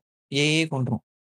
ஏன்னா டேட்டா இன்ஜினியர் மட்டும்தான் இருப்பாங்க. டேட்டா இன்ஜினியருக்கு வந்து மெடிக்கலை பற்றி ஒன்றும் தெரியாது அவனை பொறுத்த வரைக்கும் இந்த டேட்டா இருக்குது. டேட்டா ஃபீட் பண்ணி வைப்பான். நமக்கு நம்ம போய் செக் பண்ணும்போது, ஓகே உங்களுக்கு வந்து இப்போ நூற்றி ஒரு டிகிரி இருக்கா? உங்களுக்கு இந்த மருந்து கொடுக்கணும் அந்த மாத்திரை கொடுக்கணும் பேர் கொடுத்துரும் ஆனா உங்களுக்கு அதை தாண்டி வேற ஏதாவது சிம்டம் இருக்கும்ல. சப்போஸ் வயிறு வலிக்கிற மாதிரி இருக்கும். இல்ல காலில் ஏதாவது ஒரு அரிப்போ, ஏதோ ஒரு சிம்ப்டமா இருக்கும். காய்ச்சலோட வர மாதிரி இருக்கும். அது வேற ஏதாவது நோயோட அறிகுறியா இருக்கும். நம்ம டேட்டா கொடுக்கும்போது காய்ச்சலுக்கு மட்டும் சொல்லி குடுத்துட்டோம்னா, எப்படி ம மருந்து கொடுத்தோம்னா என்ன சொல்றது? அதே மிஸ்ஃபயர் ஆயிரும் இல்லையா? அதான் இந்த இப்போ இந்த ஏஐ வந்து ஏன் இவ்வளோ ஸ்பீடாக ஸ்பீடா வளர்க்கணும்? என்ன இதனால ஹ ஹியூமன் ரேஸ்க்கு வந்து யூஸா அப்படின்னு போகின்றத விட, அ இப்போ வந்து நெறைய ம் இந்த கார்ப்பரேட் கம்பெனிஸோட பேராசை தான் வந்து இது இவ்ளோ ஸ்பீடா வளர்றதுக்கு ரீசன். அவங்க தான் வந்து எல்லாத்தையும் இத ட்ரைவ் பண்ணிட்டு இருக்காங்க. அத என்ன சொல்றது? இப்போ ஒரு புது ப்ராடக்ட் ஒரு டிரைவர்லெஸ் கார் அப்படின்னு கொண்டு வந்து நிறுத்தும்போது, அது வந்து க அந்த ரிச் பீப்புள் கண்ணுக்கு நல்லா தெரியுது. அவங்க வந்து அது புது இன்னோவேஷனா இருக்கும். அ பழசையே திரும்ப திரும்ப பண்ற மாரி இருக்கு. வேற என்ன புதுசா என்ன பண்ண முடியும்? புதுசா என்ன பண்ண முடியும்? அப்படின்ற அவங்களோட அம் பிசினஸ் இம்ப்ரூவ்மென்ட் அண்ட் அதோட பேராசையினோட விளைவு தான் இவ்ளோ ஃபாஸ்ட்டா இது வந்து எல்லா ஃபீல்ட்லயும் அ எந்த ஃபீல்டுன்னு அ ஒரு இதே இல்லாம பாரபட்சமே இல்லாம போய்க்கிட்டு இருக்கு. மெடிக்கல் டிசபிலிட்டி அப்படின்றது வேற விஷயம். இப்போ ம், ரொம்ப ஈஸியா வந்து அத அ நம்மளோட டே டு டே லைஃப்ல நம்ம சமைக்கிறது, சாப்பிடுறது, குழந்தைங்க கிட்ட எ ம் வெ குழந்தைங்க கூட விளையாடுறதுக்கு கூட ஏஐ இப்ப ரோபோட்ஸ் கொண்டு வர்றாங்க அ டிஃபென்ஸ்ல வந்து ஏஐ கொண்டு போ ட்ரை பண்றாங்க. அம் அதெல்லாம் ரொம்ப எப்படி என்ன நம்ம எப்படி அது ஃபியூச்சர் இருக்குன்னே சொல்ல முடியாது. அதுவே வந்து எவால்வ் ஆகுது. அதுவே வந்து லேர்ன் பண்ணிக்குது அப்படின்னா, அதோட லேர்னிங்ல என்ன இருக்கும்? இப்போ ஒரு டிஃபென்ஸ் ஒரு மிலிட்டரி ஏதோ ஒரு கண்ட்ரியோட மிலிட்டரியில வந்து ஏ ஒரு ஏஐ இருக்கு அப்படின்னா, அதுக்கு என்ன ஃபீட் பண்ணுவாங்க? அது யார எதிரியா நினைக்கும் அது எப்படி எவால்வ் ஆகும்? இதெல்லாம் நம்ம ப்ரெடிக்ட் பண்ணவே முடியாதுல்ல. ஆ இதுக்கு ஒரு எக்ஸாம்பிள் சொல்றேனே. இப்ப வந்துட்டு இப்ப இருக்கிற இந்த மாடர்ன் ரோபோட்லாம் என்ன பண்ணும்னா, அதுவாவே டைரக்டா ரூபிக் கியூ கியூப சீக்கிரம் சால்வ் பண்ணும். இல்லைன்னா செஸ் வச்சோம்னா சீக்கிரம் முடிச்சு தள்ளிரும். சீக்கிரமா முடிச்சிடும் கேம. எவ்வளோ ஸ்டெப் ஸ்டெப் முடிக்கும்னு சொல்லிட்டு நிறைய ப்ராபபிலிட்டி யோசிக்கும். எல்லாமே பொண்ணும் பண்ணிரும். ஆனா, அதால சுயமா சிந்திச்சு ஒரு போர்டு எடுத்து வச்சு, அந்த போர்டில் இந்தந்த காயின் வந்து இந்தந்த பிளேஸ்ல தான் இருக்குன்னு சொல்லிட்டு அது பிடிஎஃப் பண்ணாது. நம்ம வைக்கணும். அதுக்கு என்ன தெரியும்னா, நம்ம ஃபீட் பண்ணியிருப்போம். இப்போ ஃபார் எக்ஸாம்பிள் இப்போ இந்த இந்த சோல்ஜர் வந்து இத்தனை ஸ்டெப்பு தான் போகணும்னு சொல்லிட்டு நம்ம ஃபீட் பண்ணி வச்சிருக்கிறத அது பண்ணுமே தவிர, அதுக்கு தெரியாது. அது அடுக்கி அதுவும் அடுக்கி வைக்காது. அதுக்கு வந்து பேஸ் தெரியாது. அதுக்கு வந்து ஒன்லி என்ன சொல்றது? இது இந்த கமாண்டை மட்டும்தான் கொடுக்க முடியுமே தவிர, அதுக்கு வந்து ஒரு பேஸோ, இல்லைன்னா வந்துட்டு ஒரு சுயமா சிந்திக்கிறது இருக்கு இல்லையா? சொல் புத்தி, சுய புத்தின்னு 2 இருக்கும் மனுஷங்களுக்குள்ளேயே. சொல் புத்தின்றது யாராவது சொல்லி செய்வாங்க. சுயமான்றது சிந்திச்சு செய்வாங்க. ரோபோட்ன்றது ஒரு சொல் புத்தி இயந்திரம். ஸோ, அந்த சொல் புத்தி இயந்திரத்தை வந்து நம்ம இதுக்கு டிஃபென்ஸ் யூஸ் பண்ணோம்னா, என்ன ப்ராப்ளம் வரும்னா, நாளைக்கே வந்து யாராவது ஒரு ரோபோட்டுக்குள்ள ஏதாவது ஒரு என்ன சொல்றது? ஒரு டிஸ்ட்ரக்டிவ் கோடு மாதிரி கொடுத்துட்டாங்கன்னா அது சொந்த இது யூனிட்டே பாதிக்கும். மொத்த யூனிட்டையும் பாதிக்கும். நம்மளால எதுவும் பண்ண முடியாது. இத்தனைக்கும் பார்த்தீங்கன்னா, அது வந்து அசிமோ லா நம்மளால அந்த ரோபோலாம் தயாரிக்க முடியாது. அது வந்து ஹியூமன் டிஸ்ட்ரக்டிவ் மிஷினாக மட்டும்தான் இருக்கும். அதை வந்து நீங்கள் ஏஐ வந்து அது டைரெக்டாக ஃபீல் இறக்கணும்னா, நான் எவ்வளோ சீக்கிரம் முடியுமோ, அவ்வளோ சீக்கிரம் திருப்பி நமக்கு பேக் ஃபயர் தான் முடியுமே தவிர, நம்மளால இது பண்ண முடியாது. அங்க ஏஐ எப்படி யூஸ் பண்ணலான்னா இப்போ ரோபோட் சொல்லுங்க, சொல்லுங்க. இல்ல ரோபோட்டுக்குன்னா நம்ம இப்போ இன்ஃப் இன்புட் குடுக்குறோம், ப்ரோகிராம் பண்றோம். இப்போ ஆமா. இப்போ அந்த மாரி இருக்குன்னு வச்சுக்குவோமே, அ இப்போ இருக்க மெஷின்ஸ் அந்த மாரி இருக்கு. ஏஐனா வந்து அது இன்னும் எவால்வ் ஆகி, அதுவே யோசிச்சு, அதுவே கமாண்ட் பண்ணி, அதுவே எல்லாமே பண்ற மாரி தானே கம்ப்ளீட் ஏஐ. ஓகேவா? அப்படி சொல்ல முடியாது. ஏஐன்றது வந்து எப்படி சொல்றது? ஆக்சுவலா நீங்க சொல்றது வந்து எப்படின்னா வந்துட்டு ஹைப்போதெட்டிக்கல் சிச்சுவேஷன். அது நடக்கிறதுக்கு இல்ல ஃபியூச்சர் எண்ட் ரிசல்ட் சொல்றேன். ஃபைனல் ஸ்டேஜ் ஆஃப் ஏஐ ஆ சொல்றேன். அதான் அது ஒரு அதுதான் முழு ஹியூமனா உருவாகும்போது, அது கம்ப்ளீட்டா ஓன் அ இதுல இருக்கும். அதுவே எல்லா அ டேட்டாவும் கலெக்ட் பண்ணி, சர்ச் பண்ணி, அதுவே டெசிஷன் எடுக்கிற ஸ்டேஜ் தான் வந்து ஃபைனல் அ ஸ்டேஜ் ஆஃப் ஏஐ இல்லையா? அ அதுதான் வந்து ஹைப்போதெட்டிக்கல் பொசிஷன். அந்த பொசிஷன் வந் ஒன்ஸ் வந்துச்சுன்னா 2 விஷயம் தான் நடக்கும். ஒண்ணு நமக்கு நல்லதா இருக்கும். இல்ல நமக்கு கெட்டதா மாறும். ஆனா, மனுஷனோட புத்தி வந்து ஹியூம் அ மிஷினுக்கு போயிடுச்சுன்னா, கண்டிப்பா அது தப்பான முடிவு தான் எடுக்கும். ஸோ அதனால இது வந்து ஒரு ஹைப்போதெட்டிக்கல் சிச்சுவேஷன் நடக்கும் இது ம். கண்டிப்பா நடக்கும் எப்ப நடக்கும்னு சொல்ல முடியாது அதான் சொன்னேன்ல இப்போதைக்கு இப்போதைக்கு அந்த குழந்தை வந்து தத்- தத்திக்கிட்டு தான் நிக்குது இன்னும் எஞ்சி நிக்கல இன்னும் எஞ்சி ஸ்டேடியம் வந்து குழந்தை இன்னும் தயாராகல ஃபார் ஃபியூச்சர் ப்ரெடிக்மெண்ட் தான் அது. ஃபார் ஃபியூச்சர் ப்ரெடிக்ஷன் தான் அது. பட் சொல்கிறேன் ஸோ இப்போ இந்த மாதிரி இவ்வளோ இஷ்யூஸ் இருக்கு. இந்த கார் டிரைவர்லெஸ் காரில் ஒரு மேட்ரு சொல்லணும் வச்சேன் ம் சொல்லுங்க சொல்லுங்க. அது என்னன்னா இப்போ நான் ஒரு சீரீஸ் பார்த்தேன். ஒரு வெப் சீரிஸ் அதில் வந்து இந்த மாதிரி ஒரு டிரைவர்லெஸ் கார் வந்து டெஸ்ட் டிரைவ் பண்ணுவாங்க.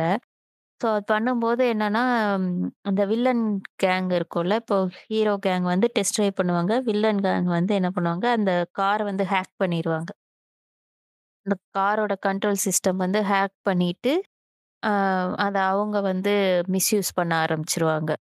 ஸோ அப்போ அந்த அந்த இதில் வந்து ஒரு ஹீரோவே வந்து ரோபோ தான் ஏ ரோபோட் தான். ஸோ அவன் தான் போய் ஸ்டாப் பண்ணுற மாதிரி வரும். ஸோ அந்த மாதிரி இருந்துச்சுன்னா இப்போ இந்த டிரைவர்லெஸ் கார் சொல்கிறாங்கல்ல ஸோ ஆமா. அதோட அது வந்து ஒரு டுவெண்ட்டி இயர்ஸ் அந்த ரேஞ்சில் வந்துரும்னு சொல்கிறாங்க ஸோ அது எந்த அளவுக்கு இது இம்ப்ரூவ் ஆகுதோ அது அதர் சைடு வந்து அதை ஹேக் பண்ணுறவங்களும் இம்ப்ரூவ் டெவலப் ஆகிட்டே தான் போயிட்டு இருக்காங்க இல்லையா? ஸோ அந்த மாதிரி இப்போ இப்போ நிறைய கார் கம்பெனிஸ் இருக்கு இல்லையா? ஸோ ஆமா. இப்போ கார் ஸ்டார்டிங்கில் ஒரு ஏதாவது ஒரு பெரிய கம்பெனி ஆரம்பிச்சிருக்கோம். அப்புறம் நிறைய கம்பெனிஸ் வந்து அந்த காரு தயாரிக்கிறதுங்கிறது ஈஸியானதுக்கப்புறம் குட்டி குட்டி கம்பெனிஸ் கூட கார் ஸ்டார்ட் பண்ணியிருப்பாங்க அந்த மாதிரி இப்போ ஒரு பிஎம்டபிள்யூ மாதிரி பெரிய கம்பெனிஸ் வந்து டிரைவர்லெஸ் கார் கொண்டு வந்துட்டாங்க. அது ஓரளவுக்கு யூசேஜுக்கு வந்துருச்சு. அதோட தயாரிப்பு வந்து ஓரளவுக்கு ஈஸியா இருக்கு அப்படின்ற ஈஸி ஸ்டேஜ் வந்துருச்சு அப்படின்ற ஸ்டேஜ்ல வேற நிறைய கம்பெனிஸும் தயாரிக்க ஆரம்பிச்சிருவாங்க இல்லையா? இப்போ ஆமா.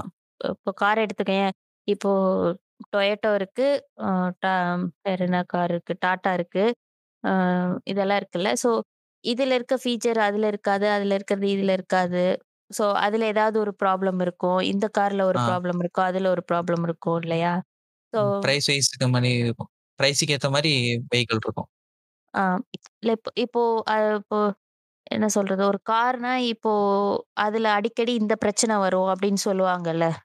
ஆமா ஆமா ஒ- ஒரு காருக்கும் ஏதோ ஒன்று அதை யூஸ் பண்றவங்களுக்கு தான் தெரியும் இல்லையா?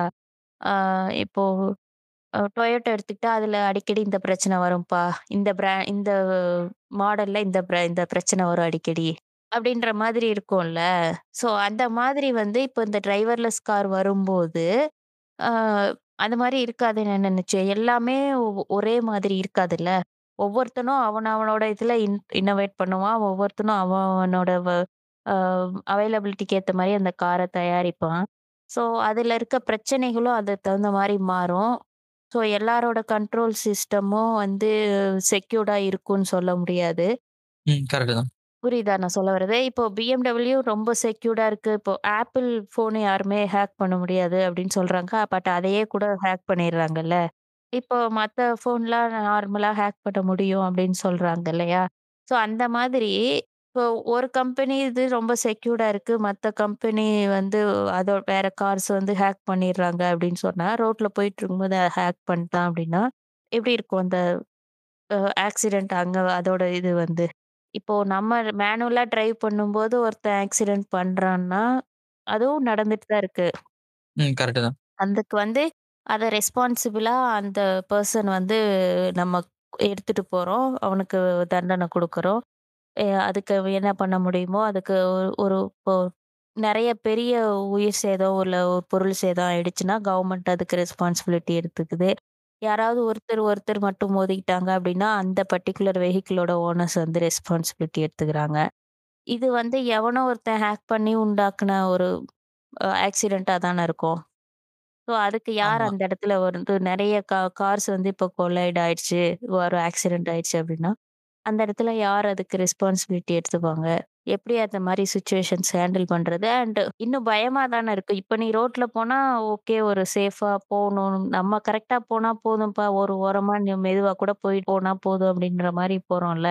நம்ம ஃபாஸ்ட்டாக போய் ரொம்ப ரேஷ் டிரைவிங் பண்ணாதான் ஒரு பயம் ஏதாவது ஆக்சிடென்ட் ஆயிருமோ அப்படின்னு சொல்லிட்டு இருக்கும். இப்போ என்ன இருக்கும், எவனோ இப்படியே போறான். நம்ம ஒரு ஓரமா போனா கூட போதும் அப்படின்ற மாரி மினிமம் சேஃப்டி சொல்றேன். அந்த அளவுக்கு ஒரு இருக்குல்ல. இப்போ நீ டிரைவர்லெஸ் கார் போயிட்டு இருக்கும்போது, எவன் வந்து எந்த கார எப்ப ஹேக் பண்ணுவான்னு தெரியாது. எது எப்ப இடிக்கும்னு தெரியாதுன்ற ஒரு பயம் இருக்கும்ல. இது வந்து எப்படின்னு பார்த்தீங்கன்னா, இப்ப அ கார்ஸ்லாம் எப்படி அவங்க கன்சிடர் பண்ணுவாங்கன்னா, ஃபுல்லா சுத்தி சென்சார்ஸ் இருக்கும். ஓகேயா? ஸோ அந்த சென்சார்ஸ் இருந்து என்ன பண்ணும்னா, எல்லாமே அ 24% மானிட்டர் பண்ணிட்டே தான் இருக்கும். ஆனா அதையும் மீறி ஏதாவது ஒண்ணு மால் ஃபங்ஷன் ஆயிடுச்சுனா கூட பேக்கப் இருக்கும். ஸோ சப்போஸ் இப்போ வந்து ஒரு எக்ஸ்ட்ரீம் சுச்சுவேஷனில் நீங்க சொல்ற மாதிரி நடந்துச்சுன்னா, அவங்க வந்து ஆட்டோமேட்டிக்கா அதுக்கு ஏதாவது ஒரு ஃபீச்சர் வச்சிருப்பாங்க. ஸ்டாப் பண்றதுக்கு. இன் கேஸ் இத்தனை சென்சார் வந்து வேலை செய்யல. இதோட பேக்கப்பும் வேலை செய்யலைன்னா அப்பயே வெஹிக்கிள் நின்றோம் ஆனா இதுல ஒரு சின்ன சிக்கல் என்னன்னா, அதுக்கு அடுத்து வர வெஹிக்கிளுக்கு வந்து அந்த மெசேஜ் போய் சேராது. காரணம் என்னன்னா, நீங்க சொல்ற மாதிரி அந்த பிராண்ட் பேரியர் ஒன்று இருக்கு. இப்போ வந்துட்டு பிஎன்டபிள்யூ அவனோட செக்யூரிட்டி இதை வந்து டொயேட்டா கொடுக்க மாட்டான். டொயேட்டாவும் பிஎன்டபிள்யூ கொடுக்காது ஸோ இந்த மாதிரி சுச்சுவேஷனில் ஆக்சிடென்ட் வந்து தவிர்க்க முடியாதது. இன்னொரு பக்கம் பார்த்தீங்கன்னா, ஏஐ வந்து இப்போ நீங்கள் ஹியூமனாக ட்ரீட் பண்ணோன்னா நீங்கள் ஆல்ரெடி நேற்றே சொன்னீங்க இல்லையா? அந்த ஜெர்மன் பீப்புள் ஒரு மாதிரி ட்ரீட் ட்ரீட் பண்ணுவாங்கன்னு சொல்லிட்டு அதை கொஞ்சம் எக்ஸ்பிளைன் பண்ணுங்களேன். அது என்னன்னா, இப்போ இந்த மாதிரி சுச்சுவேஷன் வருது இல்லை இப்போ ஏஐ கார் வந்து டெவலப் பண்ணிட்டு இருக்காங்க. ஸோ, இப்போ அந்த காரை வந்து ட்ரெயின் பண்ணும்ல. அதோட ஏஐ வந்து ட்ரெயின் பண்ணுறதுக்கு அ ஒரு சிச்சுவேஷன்ஸ் வேற வேற சிச்சுவேஷன்ஸ் குடுத்து, எப்படி அந்த கார் வந்து அதில் டெசிஷன் எடுக்கும், அந்த ஏஐ வந்து எப்படி டெசிஷன் எடுக்கும் அப்படிங்கிறத ட்ரெயின் பண்ணிக்கிட்டு இருக்காங்க. சரியா? அப்போ வந்து ஒரு சிச்சுவேஷன் குடுக்குறாங்க. என்ன சிச்சுவேஷன்னா, அ இப்ப கார் போயிட்டுருக்கு. ஸ்ட்ரைட்டா வந்து கார் முன்னாடி ஒரு பெரிய அ கல்லு மாதிரி ஒண்ணு இருக்கு. ஓகேவா? அ காருக்குள்ள ஒரு குழந்தை இருக்கு. காருக்குள்ள குழந்தை இருக்கு. Car driverless car. முன்னாடி வந்து பெரிய கல்லு ஒண்ணு வருது. ஸோ, அது காருக்கு அதாவது ஹாஃப் ரோட்ல கல் இருக்கு. ஓகேவா? அது அதர் ஹாஃப்ல வந்து போய் காரு வந்து அ இப்படி ரைட் டர்னும் எடுக்கணும் அப்படின்னா, அ பார்த்தோம்னா, அந்த இடத்துல கரெக்ட்டா ஒரு ஓல்ட் லேடி கிராஸ் பண்றாங்க. அந்த அந்த இடத்துல சிக்னலும் போடல. ஜீப்ரா கிராசிங்ல சிக்னல் போடல. அ அந்த லேடி வந்து கிராஸ் பண்றாங்க. இப்போ இந்த கா கார் வந்து ரைட் டர்ன் எடுத்து போச்சுன்னா, அந்த ஓ அந்த லேடி மேல இடிச்சிரும். ரைட் டர்ன் எடுக்காம ஸ்ட்ரைட்டா போச்சுன்னா, அந்த கல் இடிச்சிரும். உள்ள இருக்க குழந்தைக்கு ஆபத்து. ஸோ, இப்ப இந்த அ ஏஐ வந்து என்ன டெசிஷன் எடுக்கணும் அப்படின்றத ஒரு சர்வே மாரி பண்றாங்க. ஓகேவா? அ இது German company, car company. So, ச சர்வே மாரி பண்ணும்போது, அந்த ஜெர்மன் பீப்பிள் வந்து என்ன சொல்றாங்கன்னா, அ லெட் ஃபேட் டிசைட் அப்படின்னு சொல்றாங்க. அதாவது விதியே முடிவு பண்ணிக்கட்டும். அதை எப்படி போகணுமோ அப்படியே போகட்டும். அ யாருக்கு என்ன நடக்கணுங்கிறத விதி முடிவு பண்ணட்டும் அப்படின்றது மேஜர் ஆன்ஸரா வந்து ஜெர்மன் பீப்பிள் சொல்லியிருக்காங்க. அ பீப்புள் பீப்பிள் என்ன சொல்லியிருக்காங்கன்னா, அம் இல்ல அ டெசிஷன் அந்த ஏஐ வந்து ஒரு ப்ராப்பர் டெசிஷன் எடுக்கணும். ஸ்டாப் பண்றதுக்கோ, இல்ல வேற ஏதாவது ஒரு ஸ்க ஃபய குட் சொல்யூஷன் வந்து அந்த ஏஐ வந்து டிசைட் பண்ணணும். அப்படின்னு சொல்லி ஃப்ரான்ஸ் பீப்பிள் சொல்லியிருக்காங்க. மேஜர் மேஜராக ஃப்ரான்ஸ்லேருந்து வந்த சர்வே ரிசல்ட் இது. ஸோ இதுவும் வந்து ஒரு டிஃப்ரெண்ட் பர்ஸ்பெக்டிவ் கொடுக்குது ஒரு ஒரு கண்ட்ரியோட கல்ச்சுரல் வேல்யூஸ் என்ன, அவங்க எப்படி திங்க் பண்ணுறாங்க ஓவராலா அப்படின்ற ஒரு டேட்டாவும் வந்து இதில் இருக்குது ஸோ இதுவும் வந்து எனி டேட்டா இப்போ வந்து இந்த ஏஐ வேர்ல்டில் வந்து ஒரு சின்ன டேட்டா எனி திங் எ எ எல்லாமே டேட்டா தான். ஸோ அவங்க அந்த பீப்பிள் அந்த என்டையர் கண்ட்ரியோட மைண்ட் செட் இந்த மாரி இருக்கு அப்படின்றப்போ, அத வச்சு எப்படி வேணா அந்த கண்ட்ரி மே மக்கள வந்து மேனிபுலேட் பண்றதுக்கு அவங்க ஒரு எலக்ஷன் அண்ட் கவர்னன்ஸ்ல வந்து அத மேனிபுலேட் பண்றதுக்கான டேட்டாவா கூட இதை யூஸ் பண்ணப்படும் அப்படின்றது, அது ஒரு அப்சர்வேஷன். ஆ ஓகே. இப்ப நீங்க இந்த இத பத்தி சொன்னீங்க இல்லையா? இப்ப இந்த காரே எடுத்துக்கலாமே. சப்போஸ் இப்ப வந்து அந்த கம்பெனி வந்து அவங்களா ஸ்டடி பண்ணாம வெளிய இருந்து டேட்டா அவுட் அவுட் சோர்ஸ் பண்ணாங்கன்னா, அவங்களோட மைண்ட் செட்டும் சேர்த்து தான் அந்த டேட்டால கண்டிப்பாக இருக்கும். இந்த பர்சன் இப்படி இருப்பார், அப்படி இருப்பான்னு சொல்லிட்டு இது அந்த ஏஐ வந்துட்டு லேர்ன் பண்ணும்போது தப்பாக பெர்சீவ் பண்ணிச்சுன்னு வச்சுக்கோங்களேன். அப்போ நீங்கள் சொல்கிற மாதிரி அந்த ஒரு நடக்கக்கூடாது நடக்கும். அது எய்தர் பேரிகேட்டில் போய் மோதி குழந்தை சேதம் அடைக்கலாம் இல்லைன்னா மொத்தமாக அந்த காரே வெடிச்சு மாதிரி அளவுக்கு ஏதாவது த தப்பான டிசிஷன் கூட எடுக்கலாம். ஏன்னா அது டேட்டா வந்து என்ன சொல்கிறது அவங்க அவுட் சோர்ஸ் எடுத்தாங்கன்னா பிரச்சனை. இவங்களாலையும் எடுக்க முடியாது ஃபுல்லாகவே ஒரு கம்பெனியால் முழுசாக எடுக்கவும் முடியாது. அது என்ன சொல்கிறது அவங்க கையில் இல்லை இல்லையா? அந்த கம்பெனியோட கையில ஃபுல் ஃபேட் குடுக்க முடியாது நம்மளால. இப்ப இந்த பீப்பிள் பெர்ஸ்பெக்டிவ்னு ஒண்ணு சொல்றாங்கல்ல டேட்டான்னு. ஆமா. அதுவே வந்து சேஞ்ச் ஆகும்ல. இப்ப நான் எனக்கு ஒரு பெர்ஸ்பெக்டிவ் இருக்கு அப்டின்னா, அண்ட் அது வந்து டைம் அண்ட் சிச்சுவேஷன்ஸ் பொறுத்து மாறிட்டு தானே இருக்கும். ம். அதேதான். நான் இதே பெர்ஸ்பெக்டிவ்லயே இருப்பேன்னு சொல்ல முடியாதுல்ல. வேற ஒரு சிச்சுவேஷன், வேற ஒரு சூழ்நிலைக்கு அண்ட் என்னோட மனநிலை பொறுத்து என்னோட பெர்ஸ்பெக்டிவ் மாறும்ல. ஆனா அங்க இங்க நான் என்ன சொல்றேன்னா, டேட்டா வந்து அடிக்கடி மாத்த மாட்டாங்க. கனெக்ட் பண்ணது உங்க டேட்டாபேஸ்ல இருக்கும். அதுதான் சொல்றேன். அதுதான் இங்க பிரச்சனையாகும். ஸோ இப்ப மெஷின்றது ஃபிக்ஸ்டு டேட்டாவா இருக்கும். பட் ஹியூமன் அப்டி கிடையாதுல்ல. அவன் வந்து தனிப்பட்ட மனநிலை பொறுத்து கூட பெர்ஸ்பெக்டிவ் மாறும், டெசிஷன்ஸ் மாறும்ல. அதுதான். சுத்தி இருக்க சூழ்நிலை பொறுத்து நம்ம இப்போ ஒரு ஒரு லைஃப் டெசிஷன் எடுக்கிறோம் அப்டின்னா, அ அது அத வெறும் சரியா தப்பான்னு மட்டும் எடுக்க மாட்டோம்ல. இப்ப அந்த லேடி வராங்க அப்டின்னா, அவங்க வந்து அந்த கிராஸ் அ இது சிக்னல் பார்த்துட்டு வரல அப்படிங்கிறது தப்பு அப்படின்றத வச்சுக்கிட்டா கூட, அது சரி தப்புன்னு நாங்கள் டெசிஷன் எடுக்க மாட்டோம்ல. ஸோ அந்த உள்ள உட்காந்துருக்க ஆள ஆளோட பெர்ஸ்பெக்டிவ் அண்ட் அவனோட மனநிலை அப்படின்னு ஒண்ணு இருக்கு. அவன் வேற ஏதாவது சிந்திச்சுட்டு வந்தா கூட வேற மாறி போய் இடிச்சிட வாய்ப்பு இருக்கு. ஸோ இவ்ளோ டிஃப்ரெண்ட் டேட்டா இருக்குல்ல. ஒரு ஆளுக்குள்ளேயே ஒவ்வொரு சூழ்நிலைக்கும் வேற நெறைய டேட்டா இருக்குல்ல. ஸோ மெஷின்றது அப்படி கிடையாதுல்ல. அது வந் ஆ அதான் மிஷின் நான் எப்படி சொல்றேன்னா, அது வந்து ஒன்ஸ் இன்கேஸ் கத்துக்க ஆரம்பிக்குதுன்னா, அது வந்து அந்த குடுத்துருக்க டேட்டாவ செக் பண்ணி பார்க்கும். நான் சொல்றது ஒரு 50, 100 வருஷத்துக்கு அப்புறம் அந்த அளவுக்கு ஸ்ட்ராங் ஆயிரும். அதுவே வந்துட்டு கிட்டத்தட்ட எப்படி சொல்றது? நம்ம எப்படி இப்ப ஸ்கூல்ல வந்து பசங்களுக்கான பேக் குடுத்து அனுப்புறோமோ, அந்த மாரி இல்லாம, அந்த ஏஐக்கு ட்ரெயின் பண்ணும்போது அதுக்கு ஒரு பென் டிரைவோ, இல்ல அப்ப ஏதாவது ஒரு டிவைஸ் தான் இருக்கும் இல்லையா? அத குடுத்து மெமரி ஃபீட் பண்ணுவாங்க இல்லையா? அத ஃபீடிங் பண்ணும்போது, அது வந்து ஸ்டாண்டர்ட் டேட்டா. அந்த ஸ்டாண்டர்ட் டேட்டா வந்துட்டு, அந்த ரோபோவை இன்ஃப்ளூயன்ஸ் பண்ணிருச்சுன்னா, அது எப்படி வேணா இன்ஃப்ளூயன்ஸ் பண்ணலாம். ஒரு சைடு பாசிட்டிவாக இருக்கும், நெகட்டிவாக இருக்கும். இன்கேஸ் நெகட்டிவாக இருந்துச்சுன்னா, அது ஹியூமன் கைண்டுக்கே தப்பாக போயிடும் ஸோ, அதனால ஏஐன்றது வந்து என்ன சொல்றது? அதை வந்து ஒரு ஒரு வந்து ஒரு ஊறுகாய் மாதிரி வச்சுக்கணும். அது ஊறுகாய் தாண்டி அதை நம்ம மெயின் கோர்ஸாக எடுத்துக்கிட்டோம்னா, நமக்கு தான் பிரச்சனை. சரி. இதே தான் வந்து ஸ்டீஃபன் ஹாக்கிங்குமே சொல்லியிருக்காரு. அவர் சொல்கிறது என்னென்னா ஏஐ எவல்யூஷன்றது கண்ட்ரோல் பண்ணவும் முடியாது. அண்டு அது வந்து ஹியூமன் ரேஸுக்கு ஒரு த்ரெட் மாரி தான் அப்டின்னு தான் சொல்லிட்டு போயிருக்காரு. ஸோ எப்படி வருதுன்னு பார்ப்போம். யூஸ் கேஸ நேரோ பண்ணணும். இதுதான் ஒரு ஒரு அதுக்கான சரியான தீர்வா இருக்கும். எல்லாத்துக்கும் போட்டு வந்துட்டு இது பண்ணக்கூடாது. சரி. இப்போ ஒரு என் இப்போ ஒரு இமேஜின் வேர்ல்ட் போயிருவோம். அத அத பேசி முடிச்சுக்கலாமா? ஆ அதோட முடிச்சிடலாம். ம். எப்படின்னா, அ ஒரு அ ஏஐயோட எண்ட் வந்துருச்சு அப்படின்னு வச்சுக்கோ. ஒரு ஏஐ வந்து கம்ப்ளீட்டா எவால்வ் ஆயிருச்சு. இந்த இந்த உலகம் பூரா அது இம்ப்ளிமெண்ட்டும் ஆயிடுச்சு அப்படின்னு வச்சுக்கோ. அந்த மாரி ஒரு வேர்ல்ட்ல நம்ம இருக்கோம். அப்படின்றப்போ நம்மளோட தேவை என்னவா இருக்கும்? இப்ப நம்மளோட தேவை என்ன? இப்போ இப்போ உனக்கு என்ன வேணும் இட்டாச்சு அ சொல்லுங்க. இப்போ உங்களோட லைஃப்ல உங்களுக்கு தேவை என்ன? டே டு டே தேவை என்ன? ஒரு லைஃப் கோல்ல உங்களோட தேவை என்ன? சொல்லுங்க. இப்ப வந்து டே டு லைஃப்ல எனக்கு என்ன பிரச்சனைன்னு பார்த்தீங்கன்னா, இப்ப நான் நான் இருக்கிற ஃபீல்ட்ல வந்துட்டு நான் வந்து என்னோட மைண்ட வந்து ஒரு ஃபுல்லா அதுதான் கான்சன்ட்ரேட் பண்ணணும். அப்பதான் என்னால வேலை பார்க்க முடியும். இல்லப்பா. ஆ இல்ல சொல்றேன், சொல்றேன், சொல்றேன், சொல்றேன், சொல்றேன். ஏன் இப்படி? ஆ. சரி. ஸோ டே டு லைஃப்ல என்னோட வேலை பார்க்குறேன் இல்லையா? ஸோ அப்படி பார்க்கும்போது, என்னோட மைண்ட் செட் அஃபெக்ட் ஆகாம இருக்கிறதுக்கு, என்னோட அதர் ஒர்க்ஸ வந்து மேனேஜ் பண்றதுக்கு எனக்கு ஒரு டிவைஸ் வேணும். அது வந்து என்ன புரிஞ்சிருக்கணும். என்னோட தேவைக்கு ஏத்த மாரி அது வேலை பார்க்கணும். அப்ப அங்க எனக்கு ஏஐ யூஸ் ஆகும். அந்த சிச்சுவேஷன் சொல்றேன். நான் அப்படி ஓகே. நான் வந்து கேட்டது என்னன்னா, ஜென்ரலா இப்போ எனக்கு வந்து லைஃப்ல என்ன வேணும் அப்படின்னா, எனக்கு சாப்பாடு வேணும். நல்ல ட்ரெஸ்ஸு வேணும். ஒரு நல்ல நீட்டான ஒரு வீடு வேணும். ஒரு ஃபேமிலி வேணும். ஓகேவா? ஏதோ ஒண்ணு. ஒரு நல்லது, கெட்டது ஷேர் பண்ணிக்க ஃப்ரெண்ட்ஸ் வேணும். ம். ஓகேவா? ஒரு ஹியூமன் லைஃபா ஒரு வாழ்றதுக்கு எனக்கு இதெல்லாம் தேவை. ஓகேவா? இப்ப இது எல்லாத்தையும் ஏஐ வந்து ரீப்ளேஸ் பண்ணிடுச்சு. இப்போ இது இல்லாம ஒரு நீடா என்ன வேணும் அப்படின்னா, பணம் சம்பாரிக்கணும். ஆப்வியஸா. ஸோ பணம் சம்பாரிக்கிறதுக்கு வேலை வேணும். அந்த வேலைய நான் செய்யணும். அதுக்கான சம்பளம் எனக்கு வேணும். அ இல்லன்னா தொழில் பண்ற மாரிங்களா இருந்தா, ஒரு வே ஒரு தொழில் ஒண்ணு பண்ணணும். அதுலேருந்து வருமானம் வரணும். நம்ம ஏதோ ஒரு பொருள விக்கிறதோ, ஏதோ ஒண்ணு பண்றதோ பண்ணணும். ஸோ இது இதுதான் நார்மலா எல்லாருக்கும் இருக்க ஒரு தேவையா? ஸோ இப்ப இதெல்லாம் வந்து ரீப்ளேஸ் பண்ணுது. ஏஐ வந்து எப்படி ரீப்ளேஸ் பண்ணுது? ஃபுட் வந்து அதுவே இப்போ ஃபேமிலின்னு இருந்துச்சுன்னா, யாராவது ஒருத்தர் சமைப்பாங்க, ஒருத்தர் கிளீன் பண்ணுவாங்க. அதெல்லாம் பண்ணிட்டுருப்போமா? அதுதான் குடும்பமா இருப்போம். ஒரு வீட்டு வேலை நம்ம எல்லாரும் ஷேர் பண்ணி செய்றோம்னு வச்சுக்கோ. அ இப்ப இது எல்லாத்துக்கும் ரோபோ வந்துருச்சு. அப்படின்னு வச்சுக்கோ.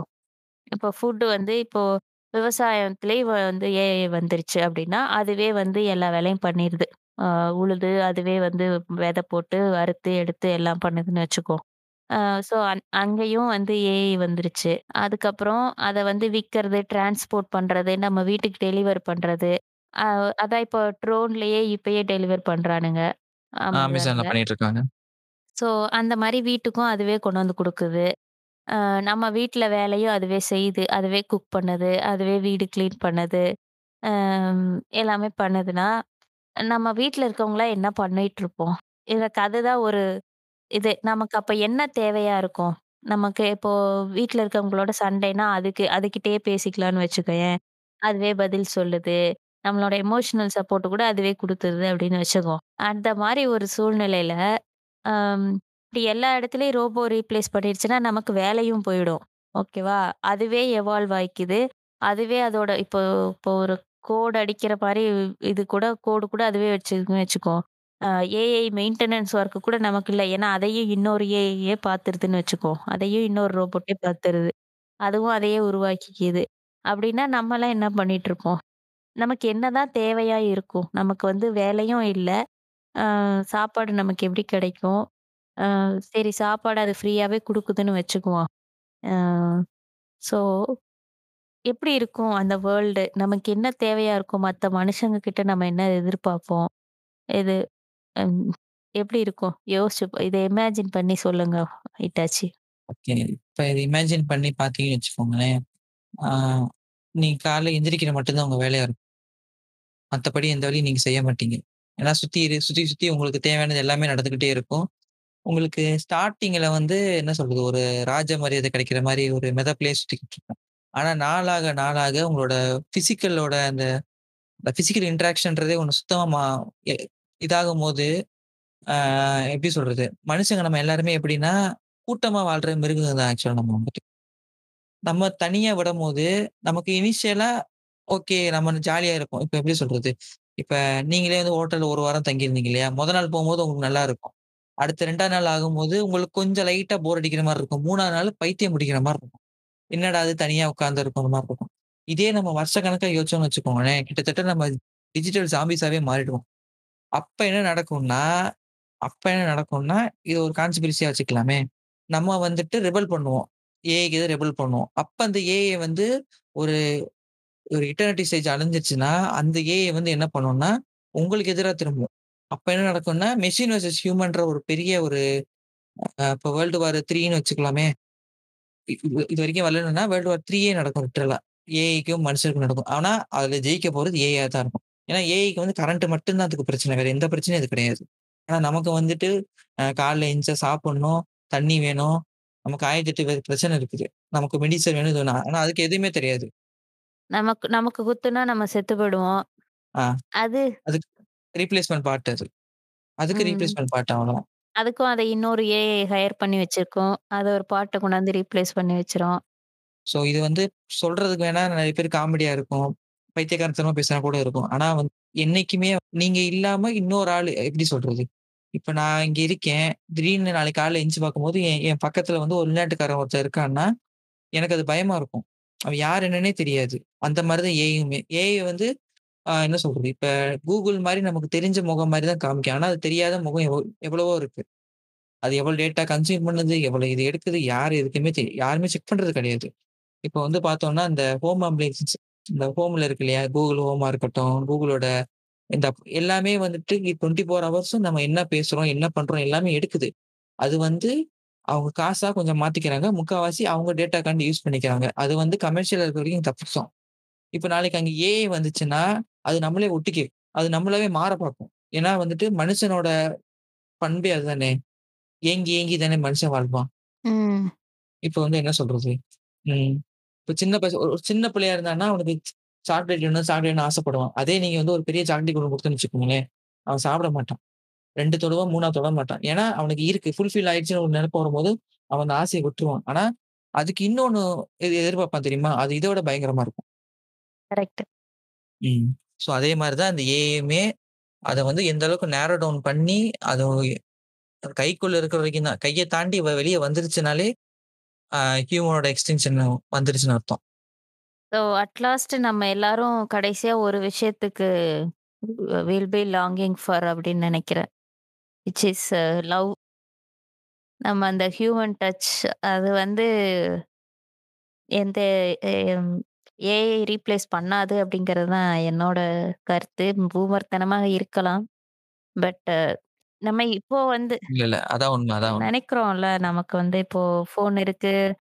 நீங்க சொன்ன மாரி அந்த ஹோட்டல் போனேன்ல, ஸோ ஜாலியா போனேன். அப்பா இவ்ளோ பெரிய ஹோட்டல்ல ரூம் புக் பண்ணியிருக்காங்க. Lifetime chance.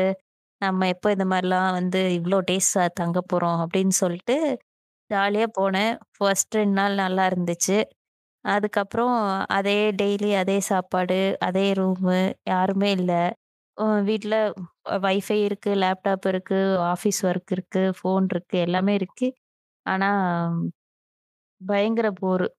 ஸோ வெளில போலான்னா, அங்க யாரையும் தெரியாது அந்த ஊர்ல அப்படின்றப்போ, யாரு கூட சுத்துறது, என்ன எங்க வெளில போறது அப்படின்னு சொல்லிட்டு சும்மாவே ரொம்ப தூரம் அ ரொ லைக் ஜஸ்ட் லைக் தட் ஒரு ரூ. 50 ரூ. 30 குடுத்து போ வேண்டிய டிஸ்டன்ஸுக்கு வேணுன்னே நடந்து நடந்து போனேன்.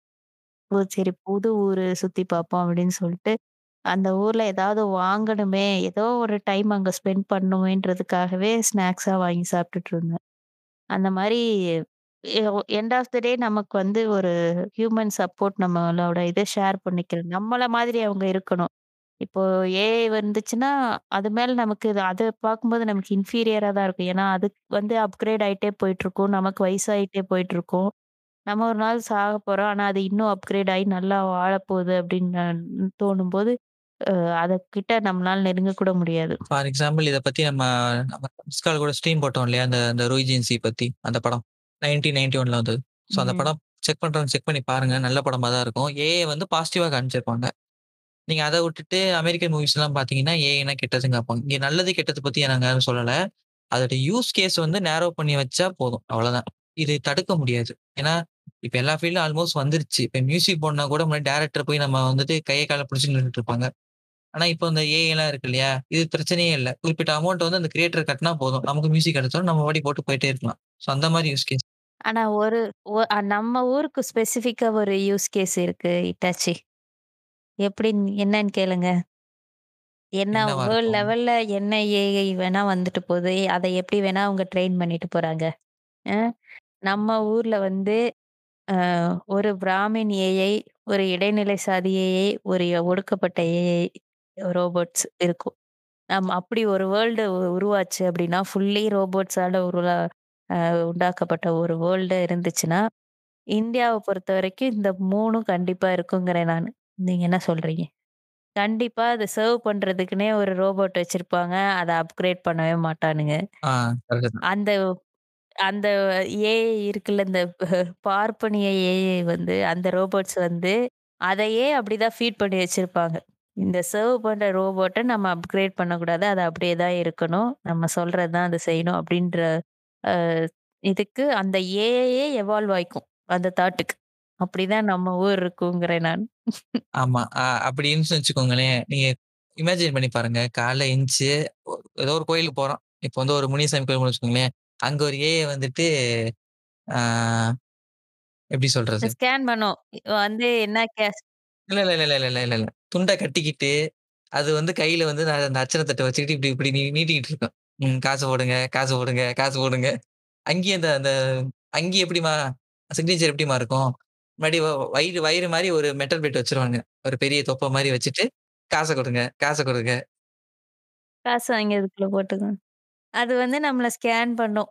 நம்ம வந்து என்ன கேஸ்ட் அப்படின்னு சொல்லிட்டு கே ஸ்கேன் பண்ணி சொல்றோம். நம்மளோட அப்பா, அம்மா யாரு? எந்த ஊர்ல பொறந்தோம்? என்ன பேரு? அவங்களோட பேரு அப்படி இத வச்சு அ ஸ்கேன் பண்ணி ஓகே. நீ வந்து பிசி ஏஐ நீ வந்து உள்ள போலாம். நீ வந்து எஸ்சி ஏஐ நீ வெளிலக்கு அப்படியே நில்லு அப்படி சொல்லி அனுப்பிச்சிரும். அப்படிதான் இந்தியா இருக்கும். ஆ சொல்லுங்க. நம்ம கிட்டத்தட்ட எல்லாம் பண்ணியாச்சு இல்லையா? சரி ஃபர்ஸ்ட் கேள்வி என்ன கேட்டிருக்காங்கன்னா, ஹியூமன் ஏஐ கூட மெர்ஜ் ஆக வாய்ப்பு இருக்கா? இருக்குல்ல ஆல்ரெடி பண்ணி ப பாத்து நேத்தே சொல்ட்டோம்ல. ம். ம். டிசபிலிட்டில ஆ வந்திருக்கு. பர்ட்டிகுலர் பார்ட் யூஸ் பண்ணியிருக்காங்க. அ ஹியூ ஹெர்ன்னு சொல்ட்டு ஒருத்தர். அதுவே கிட்டத்தட்ட ஒரு ஏஐ மாரி தான். அதுல வந்து எப்படின்னா அவரோட நர்வ் சிஸ்டமோட அந்த லெக் வந்து அவர் கனெக்ட் பண்றாரு அந்த லெக்கோட நர்வ் சிஸ்டமும் அந்த ஆர்டிஃபிஷியல் லெக்கோட இதுவும் அவரோட பிசிக்கல் நர்வ் சிஸ்டத்தையும் கனெக்ட் பண்றாரு. இப்ப இங்க வந்து எப்படி ஏஐ வேலை செய்யுதுன்னா, அது வந்து அவரோட கட்டுப்பாட்டுக்குள்ள வரைக்கும் இருக்குது. அதனால பிரச்சனை இல்ல அவருக்கு. இப்ப அதே தன்னிச்சையா செயல்பட்டுச்சுன்னு வச்சுக்கோங்களேன், நைட் நேரம் நீங்க தூங்கிட்டு இருக்கும்போது அதுவே கண்ட மணிக்கு எந்திச்சிங்க ஓடிடுச்சுன்னா, உங்களோட அது தன்னே ஓடுனா பரவால்ல. உங்கள சேர்த்து இழுத்துட்டு ஓடிடுச்சுன்னா? அதான் நீங்க சொன்ன மாதிரி அது பர்ட்டிகுலர் பார்ட் மட்டும்தான் அது கம்ப்ளீட் ஒரு சிஸ்டம் கிடையாது அந்த ஏஐ வந்து ஒரு ஃபீல்ட்ல கொண்டாடுறோம்னா, அது எந்த அளவுக்கு நேரோ டவுன் பண்ணிட்டு, இத தாண்டி போக்கூடாதுன்னு ஒரு மனுஷனுக்கு வந்து ஒரு ஒரு செல்ஃப் இது கான்ஷியஸ்னஸ் இருக்கணும். அந்த கான்ஷியஸ்னஸ் எப்ப மிஸ் ஆகுதோ, அன்னைக்கே அந்த ஃபீல்ட்ல வந்துட்டு ஹியூமன்ஸோட ஆதிக்கம் முடிஞ்சுன்னு அர்த்தம். பார்ப்போம் கூகுள் குட்டப்பான்னு ஒரு மூவி வந்துச்சு ஆமா ஆமா அதுவும் ஏஐ அது தான் வந்து அது ஏஐ மாதிரி ஏஐ கிடையாது. அது வந்து ஆக்சுவலா அந்த கான்செப்ட்டே தப்பு கூகுள் குட்டாப்ல என்னன்னா, அந்த ரோபோ வந்து பார்த்தீங்கன்னா, அது வந்து ஆக்சுவலா அசிம் லா படி தான் தயாரிச்சிருப்பாங்க. அந்த லா படி தயாரிச்சுன்னா, மொத ரோல்லயே வந்துட்டு அது ஹியூமன் ஆட் பண்ணக்கூடாது. ஆனா படத்துல தப்பா ப்ரொஜெக்ட் பண்றாங்க. ஓகே அவங்களும் இப்ப நம்ம சொல்ல வந்ததை தான் சொல்றதுக்காக அந்த மாதிரி என்னதான் மெஷின் இருந்தாலும் ஹியூமன் வேணும் அப்படின்ற ஒரு கான்செப்டை கொண்டு வரதுக்காக அந்த மாதிரி வச்சிருக்காங்க ஸோ அதனால ஃபைனலா என்ன சொல்றோம்னா, ஏஐ வந்து நேரோ டவுனா இருக்கிற வரைக்கும் யாருக்கும் எந்த பிரச்சனையும் கிடையாது. அதனால நல்ல யூஸ் கேஸும் இருக்கு. அத வந்து எப்படி சொல்றது? அந்த அன்னப்பறை வந்துட்டு பாலையும் தண்ணியும் பிரிச்சிருக்க மாரி பிரிச்சிருக்கணும். ஒண்ணா சேர்த்து எடுத்துட்டீங்கன்னா, வயித்தால தான் கலந்து போகும். ஸோ முடிவு உங்க கையில தான் இருக்கு. இல்ல இது வந்து எப்படி ஆகும் இப்போ ஒரு டைம்ல டைனோசர்ஸ் இருந்துச்சு இல்லையா ஸோ அது வந்து ஹியூமனை விட ஸ்மார்ட்டா இல்லாதனால அது அழிஞ்சு போச்சு ஹியூமன்ஸ் கிட்டத்தட்ட ஹியூமன்ஸால தான் அழிஞ்சிருக்கும்னு நினைக்கிறேன் இல்ல, இல்ல. அது ஆ. எரிக்கல்லால அழிஞ்சு போணும். எதனால எரிக்கல்லால அழிஞ்சு போணும். எரிகல்லாலயா ஓகே ம். எரிக்கல்லால இதான பிறகு, அதுக்கப்புறம் நெறைய ஆஃப்டர் எஃபெக்ட்ஸ் நடந்துச்சு. எப்படின்னா, அது அது மூலியமா அந்த விலங்குக்கு தேவையான ஆக்ஸிஜன் அளவு கொற கொஞ்சம் கொஞ்சமா குறைஞ்சுக்கிட்டே வந்துச்சு. அந்த புகை மூட்டம், அந்த பொல்யூஷனால. அப்ப மத்த அனிமல்ஸ்லாம் மத்தவங்களாம் எப்படி சர்வைவ் ஆனோம் ஹியூமன்ஸ் அந்த ஒரு ஒன் இயர்க்கு வந்து அது ஃபுல்லா அந்த புகை மட்டும் வந்து ஃபுல்லா சன் ரேவே இங்க படாம இது எர்த்தே ஃபுல்லா கூல் ஆயிடுச்சு ஃப்ரீஸ் ஆகிற மாதிரி ஆயிடுச்சு அதுக்கப்புறம் அதுல சர்வைவ் பண்ணதுல இருந்து எவால்வ் ஆனது தான் இப்ப இருக்க அனிமல்ஸ் எல்லாம் மோஸ்டா அப்ப அதுக்கப்புறம் தான் நம்ம வந்தோமா ஹியூமன்ஸ் ஓகே. அ சிம்பிளா சொல்றேனே, இப்ப நம்ம வளர்க்குற கோழி இருக்கு இல்லையா? அ அதோட அதுட்ட வந்து டீரெக்ஸோட டிஎன்ஏ இருக்கும். அந்த கண்டிஷன்ல எதெல்லாம் வந்து ஓகே சர்வைவ் ஆச்சோ அதெல்லாம் வந்து லேட்டர் பீரியட் அதுக்கப்புறம் சேஞ்ச் ஆனது தான் அதுல இருந்து தான் ஃபார்ம் ஆகி எவால்வ் ஆயிட்டே இருக்கும் ஆஸ்ட்ராய்டு வந்து இருந்த பிளேஸ் எல்லாம் டேமேஜ் பண்ணிட்டு போயிடுச்சு. ஸோ அப்ப நம்ம இல்லையா அப்போ? அஹ், இது டைனோசர்ஸ் இருக்கும்போது. இல்ல இல்ல கிடையாது. டைனோசர் அப்போ வந்து மஸ்கிட்டோஸ் கூட கிடையாது. ஓ. ஈக்கள் ஈக்கள் தான் இருந்துச்சு. ஈக்கள் வந்து வேற ஃபார்ம்ல இருந்துச்சு. ஓகே ஸோ இது அப்ப டோட்டலி வேற டாபிக் நினைக்கிறேன் ஆமா, ஆமா. இப்ப வந்துட்டு பார்த்தோம்னா, இப்ப இப்ப நம்ம ஹியூமன்ஸ் வந்து 6 ஃபீட், 7 ஃபீட் போறோம் இல்லையா? அதுக்கு மெயினான காரணம் என்னன்னா, இங்க இருக்கிற ஆக்ஸிஜன் லெவல் தான். இப்ப டைனோசர் இருக்க காலத்துல வந்து ஆக்ஸிஜன் லெவல் அதிகமா இருந்தது. ஏன்னா, அ ஓ அ பாடி பார்ட் வந்து ஃபங்ஷன் ஆகுறதுக்கு ஆக்ஸிஜன் வேணும். அது ஃபியூயல் இருக்கு நமக்கு.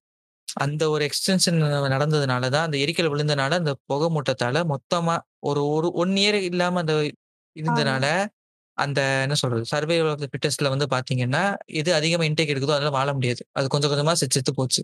டைனோசர் ஒரு நாள்ல மொத்தமா அழியல. அது அழியறதுக்கே பல வருஷம் ஆச்சு. ஒவ்வொரு காலகட்டத்திலயும் ஒவ்வொரு இது அழிஞ்சு போச்சு. அந்த ஆக்ஸிஜன் லெவல் குறைய குறைய குறைய, அதுக்கான இன்டேக் இருக்க இருக்காதுல்ல. மூச்சு திணறும்.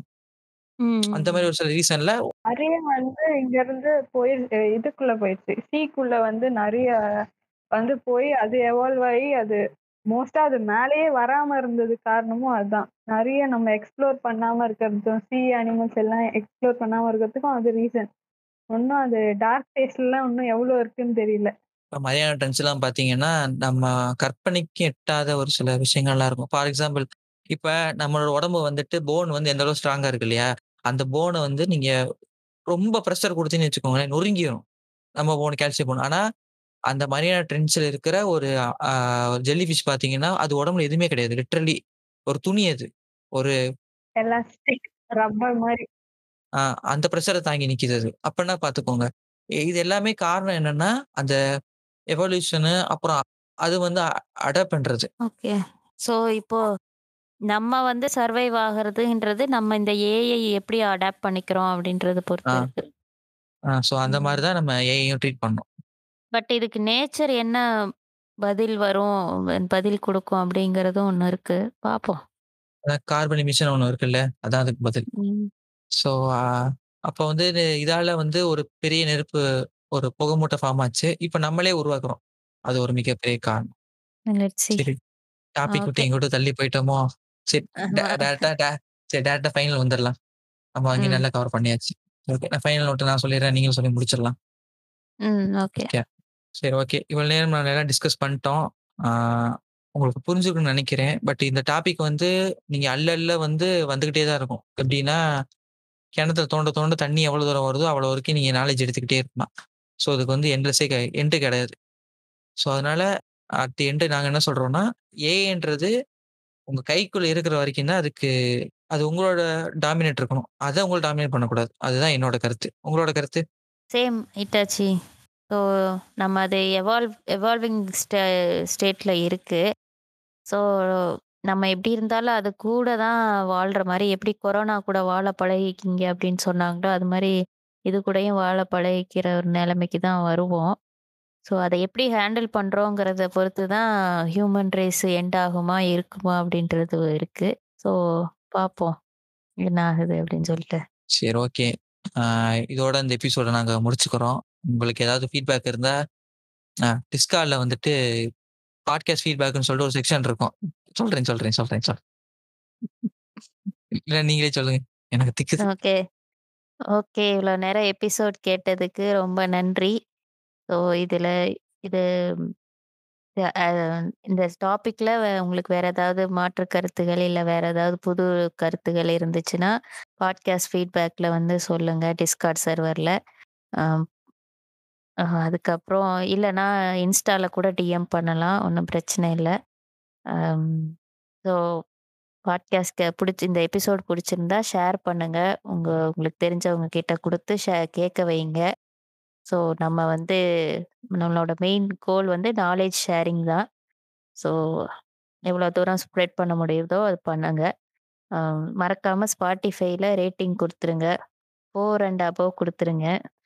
ம். அதான். 5 ஸ்டார் குடுங்க. அதான் அதான் இன்டைரக்ட்டா கேட்கிறோம். ஆமா. ம். அப்புறம் என்னப்பா? வேற என்ன? ஃபீட் கண்டிப்பா குடுங்க. ஸ்டா ரேட்டிங் குடுக்குறீங்களோ இல்லையோ இல்ல, டிஸ்கார்ட்ல இல்ல. வந்து ஃபீட் ரேட்டிங்கும் முக்கியம், ஃபீட்பேக்கும் முக்கியம். 2ம் முக்கியம். கண்டிப்பா யாரையாவது ஒருத்தரையாவது கேட்க வைங்க. டாங்க்ஸ் பண்ணி குடுங்க எங்க பாட்காஸ்ட் அ சேனல. அம் வேற என்ன? அவ்வளோதான்ப்பா. அவ்வளோதான். நன்றி. அவ்வளோதான். ம். நன்றி, கேட்டதுக்கு வணக்கம். நன்றி. தொடர்ந்து கேளுங்க. ம். நன்றி, வணக்கம். நன்றி, வணக்கம்.